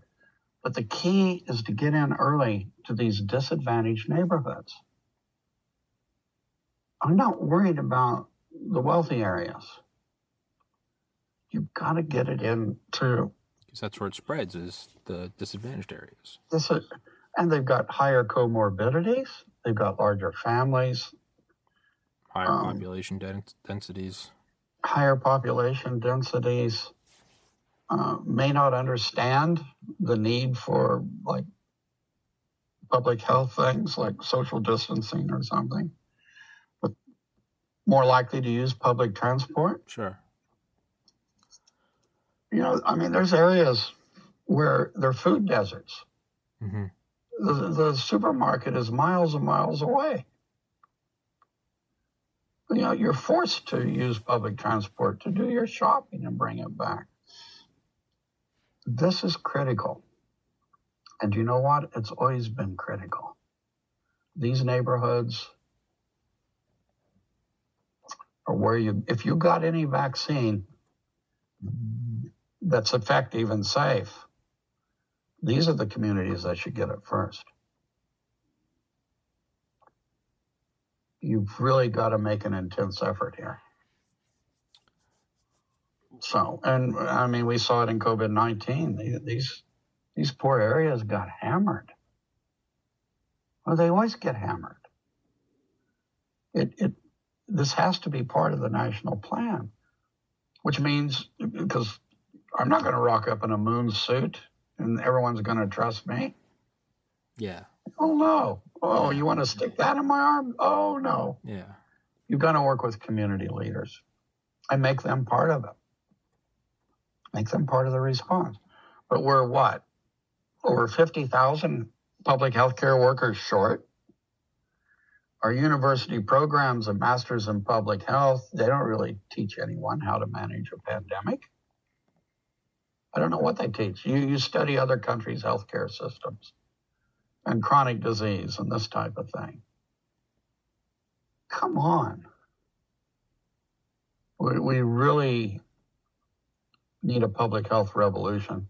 And this has been going on. Laurie Garrett, have you read any of her books? Mm-mm. Oh, my gosh. The Coming Plague and Betrayal of Trust. They're big, thick things, but she takes you right through the concept of emerging infectious disease and right through what's happened to our public health systems. And if you really want to be frank, the only reason we can live together in the large groups that we now live in are because of public health. When it takes me 2 hours to drive through Atlanta the other day going to Tennessee and 2 hours to drive back at different times, everybody should be asleep. It doesn't matter. It's 24/7. Public health allows it.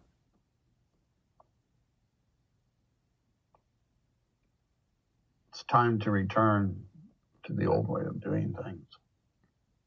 And we've got new technology. We can do better than we did in the past. But if there's no will, and I mean, we're bankrupt now. Where are we going to get the money for revamping public health? Gee, it'd be nice to have some of that stimulus thing or this infrastructure. Don't you, isn't public health an infrastructure? If the bridge is down, I can swim across the river to get to where I'm going. If all the gas stations don't work because everyone's dead and there's no one to pump gas and deliver it, it's a bit of a different question. Yeah. We need to seriously treat this in the way it should be. Make sense? It almost feels like that part of Raven Rock where Eisenhower started to realize there's going to be no civil defense. Like, it's largely a mental, it's an opiate for the masses. The idea that we're going to go to these local things and, you know, we each get this many calories a day. And the reality, it's very early on, they realized, hey, we'll have these so people feel like they're safe. The reality is this: we're going to NORAD, we're going to Mount Weather, we're going to Raven Rock, or we're going to the Greenbrier.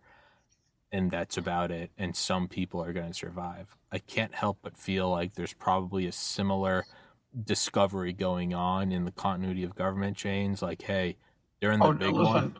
No, it was already there. That's what I did discover early on. Oh, okay. The National Disaster Medical System. VA hospitals.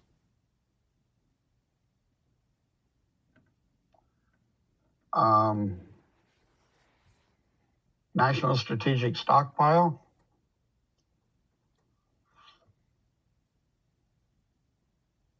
A big portion of that is for continuity of government in an infectious disease outbreak. Yeah. Make no mistake. Oh, they'll be fine. Vaccines. They're... Military's head of the priority, military and government. No, I'm not talking these silly ones. The messenger RNA, but I mean a proper vaccine if you're lucky enough to have one for the condition. I will go to the military and government and state governments. The first effective drugs will go to the same thing until they're banned. It looks like now... Doctors, America's Frontline Doctors. If I read the thing right, it looks like several hundred congressmen and senators have had ivermectin that they got for them. Yeah. For COVID-19. Yeah, but Pierre Corey said that. And it's banned. It's not FDA approved. I mean, that's what I mean by... This is the joke of this whole thing. People need to be held accountable. That's what I mean, is it will. We're still in the pandemic and these little leaks are coming out. Just give it time. It's going to all It always does. It's too big. It is too big. All right. You whack JFK. Maybe you just got to keep one or two people silent, and then it goes away forever. A pandemic with generic drugs being suppressed and media suppressed. There are too many people involved, right? Manhattan Project, still so many people involved that, yeah, they're, we got the Rosenbergs, we got Klaus Fuchs. It eventually gets out. It's too big to be kept quiet. Yeah. It'll fall apart. Yeah. And as we always see when these things fall apart, it's exponential. It appears as a monolith for a long time. I'm afraid until we start getting accountability, there won't be the urgency to get something in place to replace this Hamoris in Afrikaans. A Hamoris. A Hamoris? A total mess up. Okay. A rubbish mess up. A clusterfuck. Yeah. Basically. In less formal terms. So. But things do look dark, but I have found in my short life that I have to stay positive, not to be idyllic with my head in the sand. Like, I got to be a realist, but at the same time, I have to stay positive or, how do you get out of bed in the morning? I do see this as being a wake-up call that, like LeMay, sometimes you just get your ass kicked, and that's what it takes to get going. That's what it takes to for actual change. It wasn't until Americans love to fight. Yeah, we like to win. Yeah.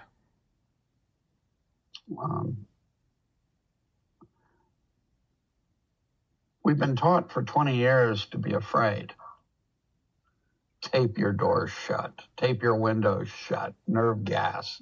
Crap like that. That's not the American way. No. The American way is we go overseas and we beat the hell out of people that want to do that to us. Yeah. It's Patton, right? You don't die for your country. You make the other poor bastard die for his. Yeah. We need to fight, we need to get tough, and we need some serious people in branches of federal government that actually care for the American people. And want to do the right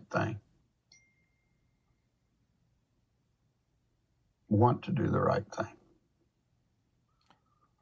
But again, I feel it's not until these events happen that corrections get catalyzed. Well, they've happened. Yeah. Well, that's what I mean is I always knew you grow up and you're like, yeah, freedom of speech is important. Yeah, but, now I'm 31. I've been banned for YouTube for talking about medications. And now all of a sudden I am deeply invested in, talking about freedom of speech. Sometimes you have to have these things challenged in order for you to realize how valuable they are, right? It's not until you get a flat tire that you realize how great it is to have a car. You're like, oh, shit, I got to go to Walmart. It's something you don't think about, right? It's not until your phone's dead that you realize, oh, I'm naked. I can't contact the world, right? Yeah. That's what I think is the silver lining is all throughout history. The biggest, right? Necessity is the mother for invention. But who was it? Dr. Vince Houghton said, and desperation is the drunk uncle. He calls you at 3 a.m. and goes, I just need $5,000. I've got a plan. Right? But that's how we get here. Yeah. We've got a time constraint here, I believe.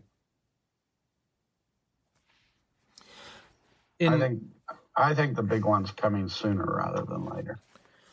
You're probably right, and I know I've kept you for 2 hours, so I won't keep you much longer.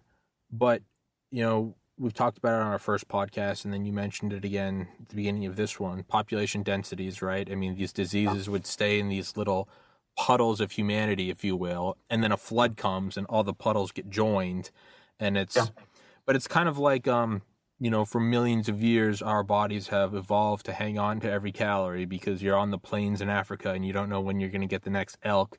And then all of a sudden, seemingly overnight, you know, a century is a blink of an eye in terms of humanity, is you have McDonald's and you can have Uber Eats drop off a 10,000 calorie pizza at your house. And but we still have all the old instinctual food tastes good, fat tastes better, you want carbs, eat more, sleep more. But we have this old technology, our human bodies. So we're at this weird thing where all of a sudden I can go eat 12 slices of pizza and then I want it again tomorrow because my body still thinks that I'm on the Serengeti. It doesn't know I'm in 2021 America. It almost feels like we're at this same thing now where we're at this, the world is interconnected and you can, like you said, you can be at a wet market and 12 hours later you can be walking through like a, you know, the pristine fluorescent lit lobby of JFK or Newark. And you can go downtown and then you can catch a flight to LAX. I wouldn't give JFK that much. Yeah, well, all right, whatever. Hartsfield-Jackson. I like Hartsfield-Jackson. That's a little bit nicer, all right? Okay, or you're at a shithole like Newark or something. I don't know, all right? Whatever it is. You could catch an A380 over to Abu Dhabi. That is, I love that plane. I've never been on one. It's like it used to be. What do you mean? Oh, like before you were born. Oh, back when as little kids, we had to put a suit on if we were going to fly. Oh, it was an elegant thing. Oh yeah. You didn't want it to end. Yeah, that's on a side note. That's what I've nothing to do with pandemic planning. Man, I've never been on the A3. I've never been on a 747. I want to go on an A380 so badly. I just want to. Abu Dhabi is a very clean city. I mean, there's not a scrap of paper out of place. I've been over there a number of times training their doctors. Yeah, they'll probably and some of their healthcare people. And you can go out at 3 p.m. Nobody's going to bother you. You want to walk around the block? Walk around the block. Food is great. I like the food over there. I really do. They're nice people. Yeah. They are. Yeah. But the fact that all of human history, it used to be, you didn't travel to Abu Dhabi, you'd maybe migrate. If you were like a wealthy guy, you might take a 6-month-long boat trip to Abu Dhabi and then come back. But the camel from Kazakhstan. That's what I mean. Yeah. And you have all this time. Whereas now, I could take whatever's in my bank account and buy a ticket to Sydney, and I could go there tomorrow. And now all of a sudden whatever's brewing here in Maryland is in Sydney, or is in Tokyo. And this was very interesting to watch, Tommy. Now that you bring this up. If you look at the intervals between pandemic waves in 1918 and now, in spite of the increased travel, you're still seeing kind of the same interval. That's insane. Yeah, there's a rule here somewhere that we're missing. Yeah, there's some constant that we haven't hammered down. There's something that we're missing here. And the Israelis noticed it first and wrote a paper on it. I had to have it translated from Hebrew. But I've never forgot it. This was over a year ago. There's something peculiar that we're missing here. Some law. Yeah. And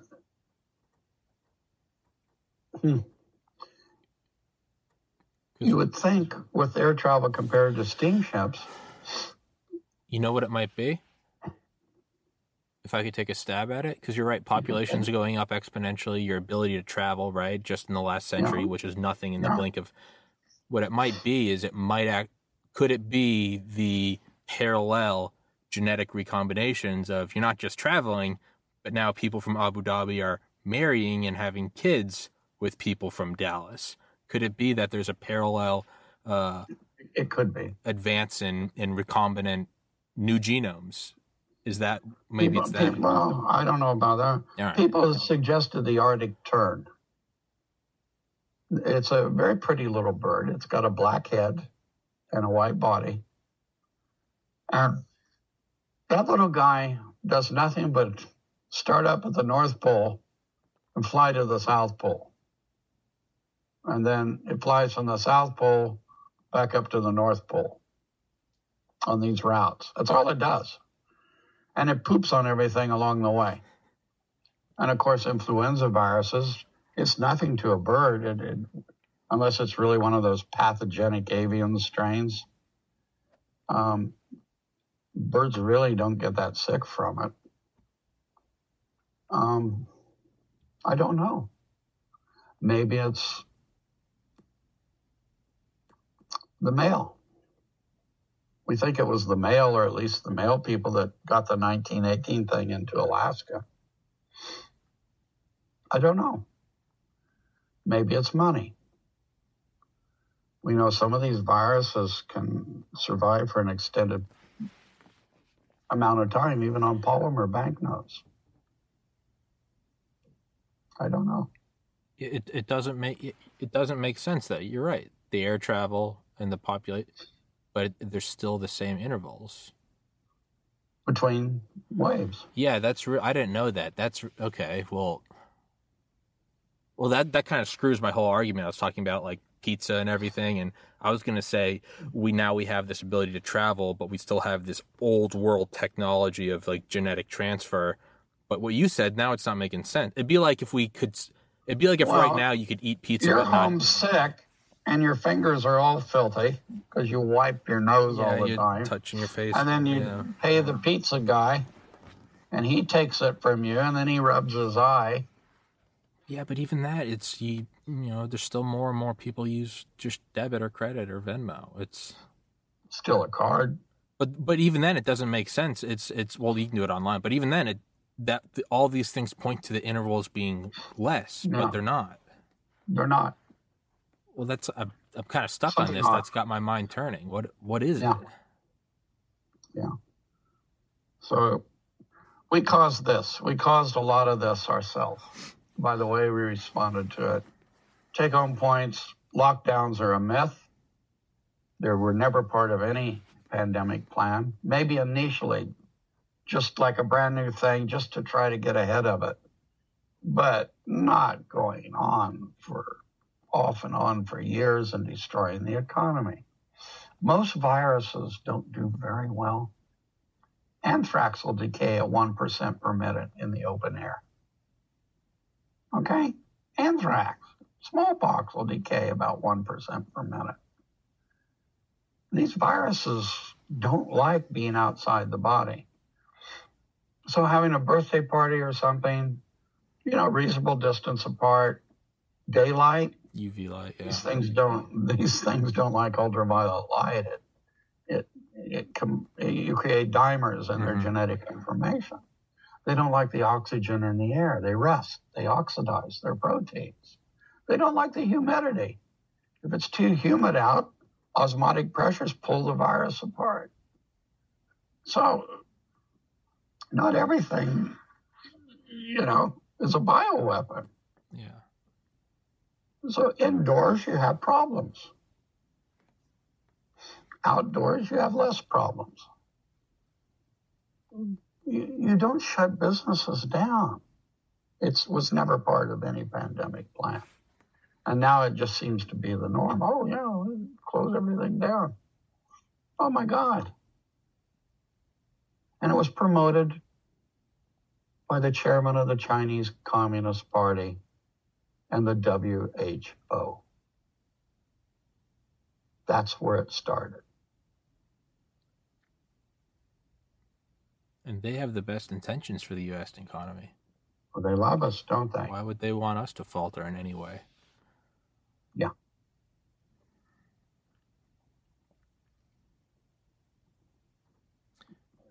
They were behind the curve.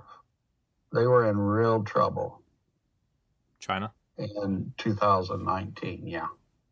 Oh, yeah. With trade with war? Well, I was going to say, I was going to say in general. I'm just sticking with COVID. Okay. They were in serious trouble, and we had everything going for us. And what we didn't have going for us was a functional Center for Disease Control and a conflict of interest ridden NIH and big pharma operating unregulated. And just a revolving door. And a revolving door. So it was interesting that Dr. Hahn, he screwed up everything he touched at the White House, literally, from allowing millions of dollars worth of useless lateral flow assays for COVID antibody testing in to the pooled plasma thing, to hydroxychloroquine and everything. It's interesting that he's just took a job with the venture capitalist company that funded all of the Moderna vaccine. You can't make this stuff up, man. It's 6 months after leaving, he's chief medical advisor. It's like what Tim Dillon said. Tim Dillon said about coincidences, and specifically now around like the revolving door of FDA, Pfizer.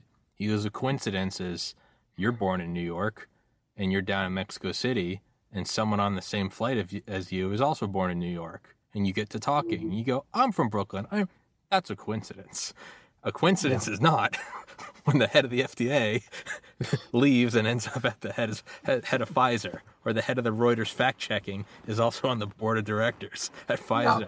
Those aren't coincidences. No, those aren't coincidences. So, frustrating year. I personally accomplished nothing. I built this whole podcast. Well, that was pretty good. But you can't give up. There's a lot of work to do. And you just have to get on with it the best you can. There's no point in giving up. Like, we eventually... I have an odd take on this. I'll let you go in a couple of minutes. I've kept you for 2.5 hours. I have an odd take on death. Everyone says, like, you know, you have to die. I look at it as you get to die. Eventually... the struggle, right? Buddha, life is suffering. Eventually you get to lay down and you're done and you don't have to do it anymore. So I look at it as you get to. Seeing as how we get to die, might as well fight. Like, let's give them a black eye. And maybe but the idea of like, oh, it's all done. I can't stand that. No. To me, there's a fate worse than death. Is the tail between the legs. Well, we can't, people that are like, America's past its prime. I mean, go fuck yourself. Like, stand up tall. Let's give it a fight. And maybe it doesn't work. It doesn't matter. We get to die. I went into the podcast and I remember thinking there's two ways this is, or I went into the pandemic, sorry. Because I started the podcast on December 12th, 2019. Okay. I went in thinking I was living at home. I was 29 years old. And I was like, I can go into this thing and just wallow in self-pity. I have no social life. I have nothing going for me. And now there's a pandemic. Just lay around and do nothing. I was like, or I can stay sane. And every day I can listen to... I remember thinking, if this goes on for a year... It won't go on for a year. Now we're at 2 years. But I remember thinking, if I listen to an hour a day of an audiobook...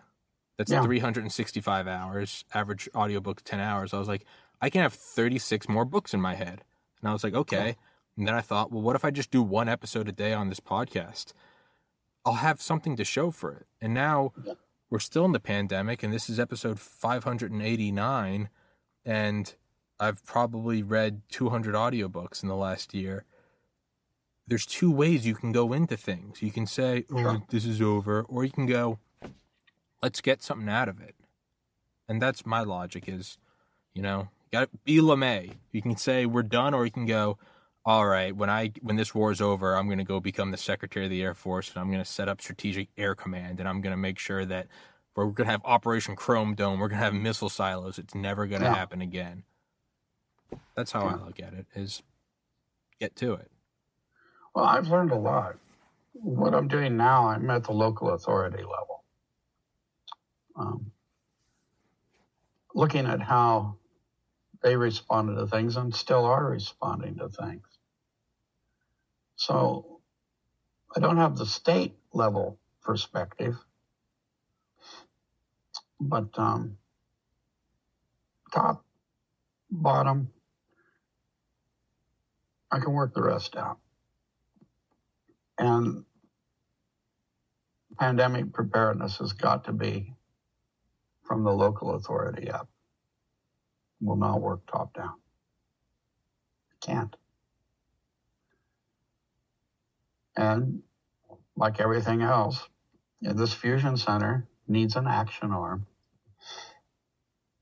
for a surge thing into a disadvantaged area. If each state had a trait, and you could tie this back in to the military drug system.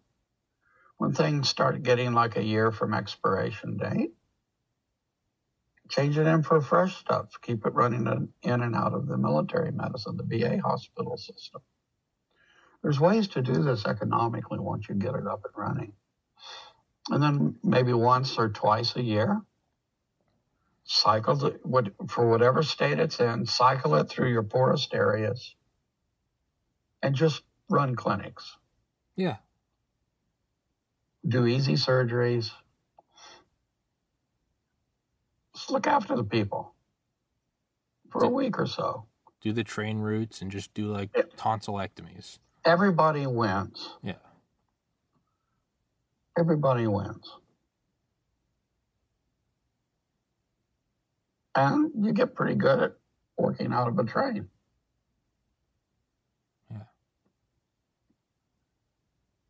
I mean, it's like military auctions where you can buy like an old Humvee from Desert Storm for like $1,000.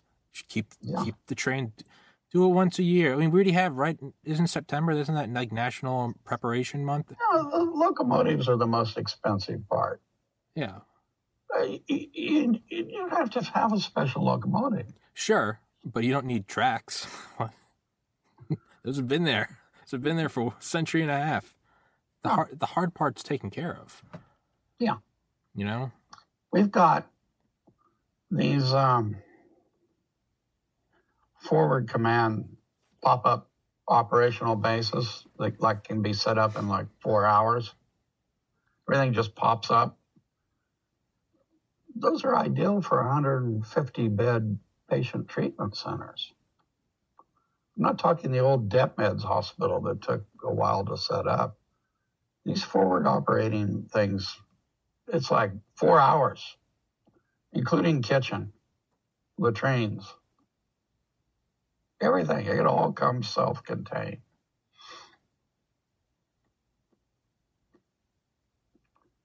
Then the train's free to go off and do its train thing somewhere else. Yeah. It leaves that behind. Yeah.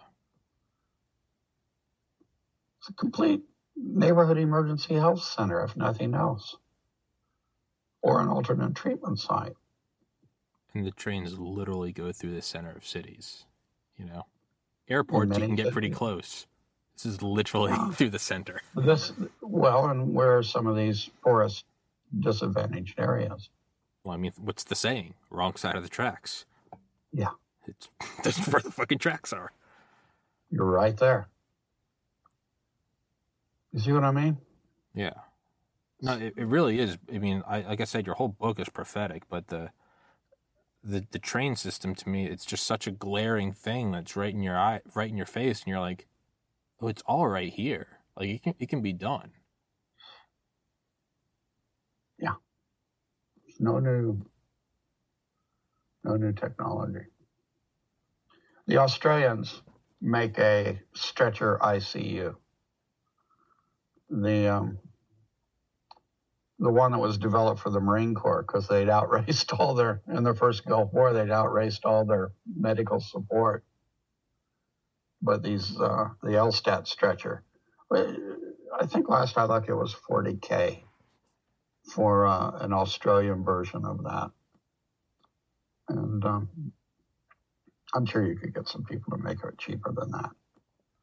But having the ICU as part of the stretcher, everything you need, ventilator, mm-hmm. monitors, infusion pumps, and a little bit of oxygen. So there's got to be a will to do it. And there has to be a bit of fear driven in it, I guess. I don't know. You would think. People are so numb now, they don't know what to think. They really don't. We're getting exhausted. So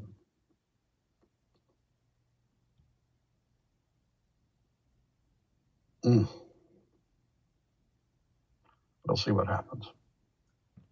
That's all we can do. You know, maybe you just need like a medical A380, and you go if there's some weird that would be on, you're on the ground. I don't know, some like medical Delta Force and hazmats. Maybe you just go in and take everyone out that's sick. Go real brutal. I'm kidding. I'm kidding. My pandemic plan was to be on the back of a yacht, drinking a martini at sundown, not taking Ubers every day into work. Yeah, my rioters and tormentors. I've decided my preparation. If I can make some money on this podcast, my plan is to go live in the woods, and have everything I need. Maybe put up some concertina wire, and I'll have myself figured out. I'm not going to worry about what happens to everyone else. I'm having a guy on Friday who builds private bunkers for people. Like is that the steel ones? They're all welded? Yeah, it's called Atlas Shelters. Yeah, I've seen. Yeah, I'm having that guy on Friday. Cool. Yeah, and it's I'm just laying the groundwork. I'm like, I need to get my contacts now. Put in a whole bunker system up in New Hampshire somewhere. I'm going to build my own NORAD. Dr. Hatfield, you can come stay with me. I'll need a medical professional, and thank you. I'll contract the Delta Force guys I interview. I have a place in West Texas. Okay, good. It's the middle of nowhere. I honestly, I'm getting to a point where I'm like, yeah, the best plan is plan for yourself because no one's coming for you. That's yeah. I'll have my food and water because no one's knocking on my door going, Tommy Kerrigan, here's your MRE. No, there'll be riots. And the military will be in a bunker underground. It's all, the rest is going to shit. So World War Z. Yeah, exactly. It's West Texas, northern New Hampshire. We'll have our network set up. But Dr. Hatfield, I have kept you for 2 hours and 31 minutes, which is about. It's all right. No, all right. Well, I reserve the afternoon. Beautiful. Well, thank you very much, man. Thank you for your time. Your book is insane. 3 Seconds Till Midnight. It's on Kindle. I'll put it in the description. It's not on Audible yet, so I'm going to have to dox points from you for that. But Pete Navarro's book is coming out. I'm writing a second one, but he wanted to go first. It's coming out on the 3rd of November called, I think it's Trump Time, Diary of the Plague Years. And Peter explains a lot of what happened. I haven't read it. I don't know what's in it. But he's usually very thorough in anything that he does. Do you know him? Yeah. You think you could get him on here? Yeah, you could. Wait till the book comes out. Yeah, well, of course. I'm sure he would. I can't spoil it, but I might be having someone on later this month wrapping up a book about the vaccines. Okay. Cool. And also, I want to ask you, by any chance, do you have any contact with Dr. Redfield? I've tried to get him on here so many times, and I can never get a response. All right, well, it's worth a try. No, Dr. Redfield, I'm sure, feels the same as we all do. Sure. Nobody was ever able to accomplish anything. Yeah. There were other forces involved. Yeah. Yeah. I really felt. You know, my heart was with Dr. Renfield. Yeah. It's like a seriously good man. I mean, it must feel similar to like trying to find peace in World War I and talking to Krupp. And not only was Krupp building the artillery, they were also buying up all the barbed wire companies. And it was like... Well, you know, we were supplying them with steel during World War I. Yeah. You knew that. Yeah. And it's like, well, are they really trying to stop this thing? That's kind of what I'm getting the vibe of, is like... Look, this is aging me a lot. It aged everyone involved. Yeah. The sheer frustration of it. You can't even get a PCR test right. Why are you insisting on PCR tests? Doctors have been diagnosed. If you come to see me with a cold, do you think I'm going to take a nasal swab and go and see what cold virus it is? There's like 120 of them. Oh, no. Give me a Z-pack. I'm going to check your chest. I'm going to make sure your lungs are clear. There's no secondary bacterial pneumonia. Go get some cold medicine. Stay away from everybody. Wash your hands. Stay in your room for a couple days. It'll be over. Sleep. Yeah. Phone me if you start coughing or running a serious temperature or something. Worry about a secondary bacterial pneumonia. I'm not going to wait for the test to come back to give you anything. Yeah. This is the stupidity of this whole thing. Absolute stupidity. Nobody is this stupid. Nobody. There was... They wanted those vaccines. They were malicious actors. They're malicious. I think that's probably the best way to... They're not the Three Stooges of, well, we didn't know. No. They knew what they're doing. Whoa. Yeah. Yeah. No. No. It's billions. It's, right, it's three straight record-breaking quarters for Pfizer. It's Moderna doubling in market cap. Yeah. That's what it is. I refuse to believe it until midsummer. Nothing else. When Rick Bright's whistleblower... Because we didn't figure out... Suddenly... Rick's fired, whistleblower complaint.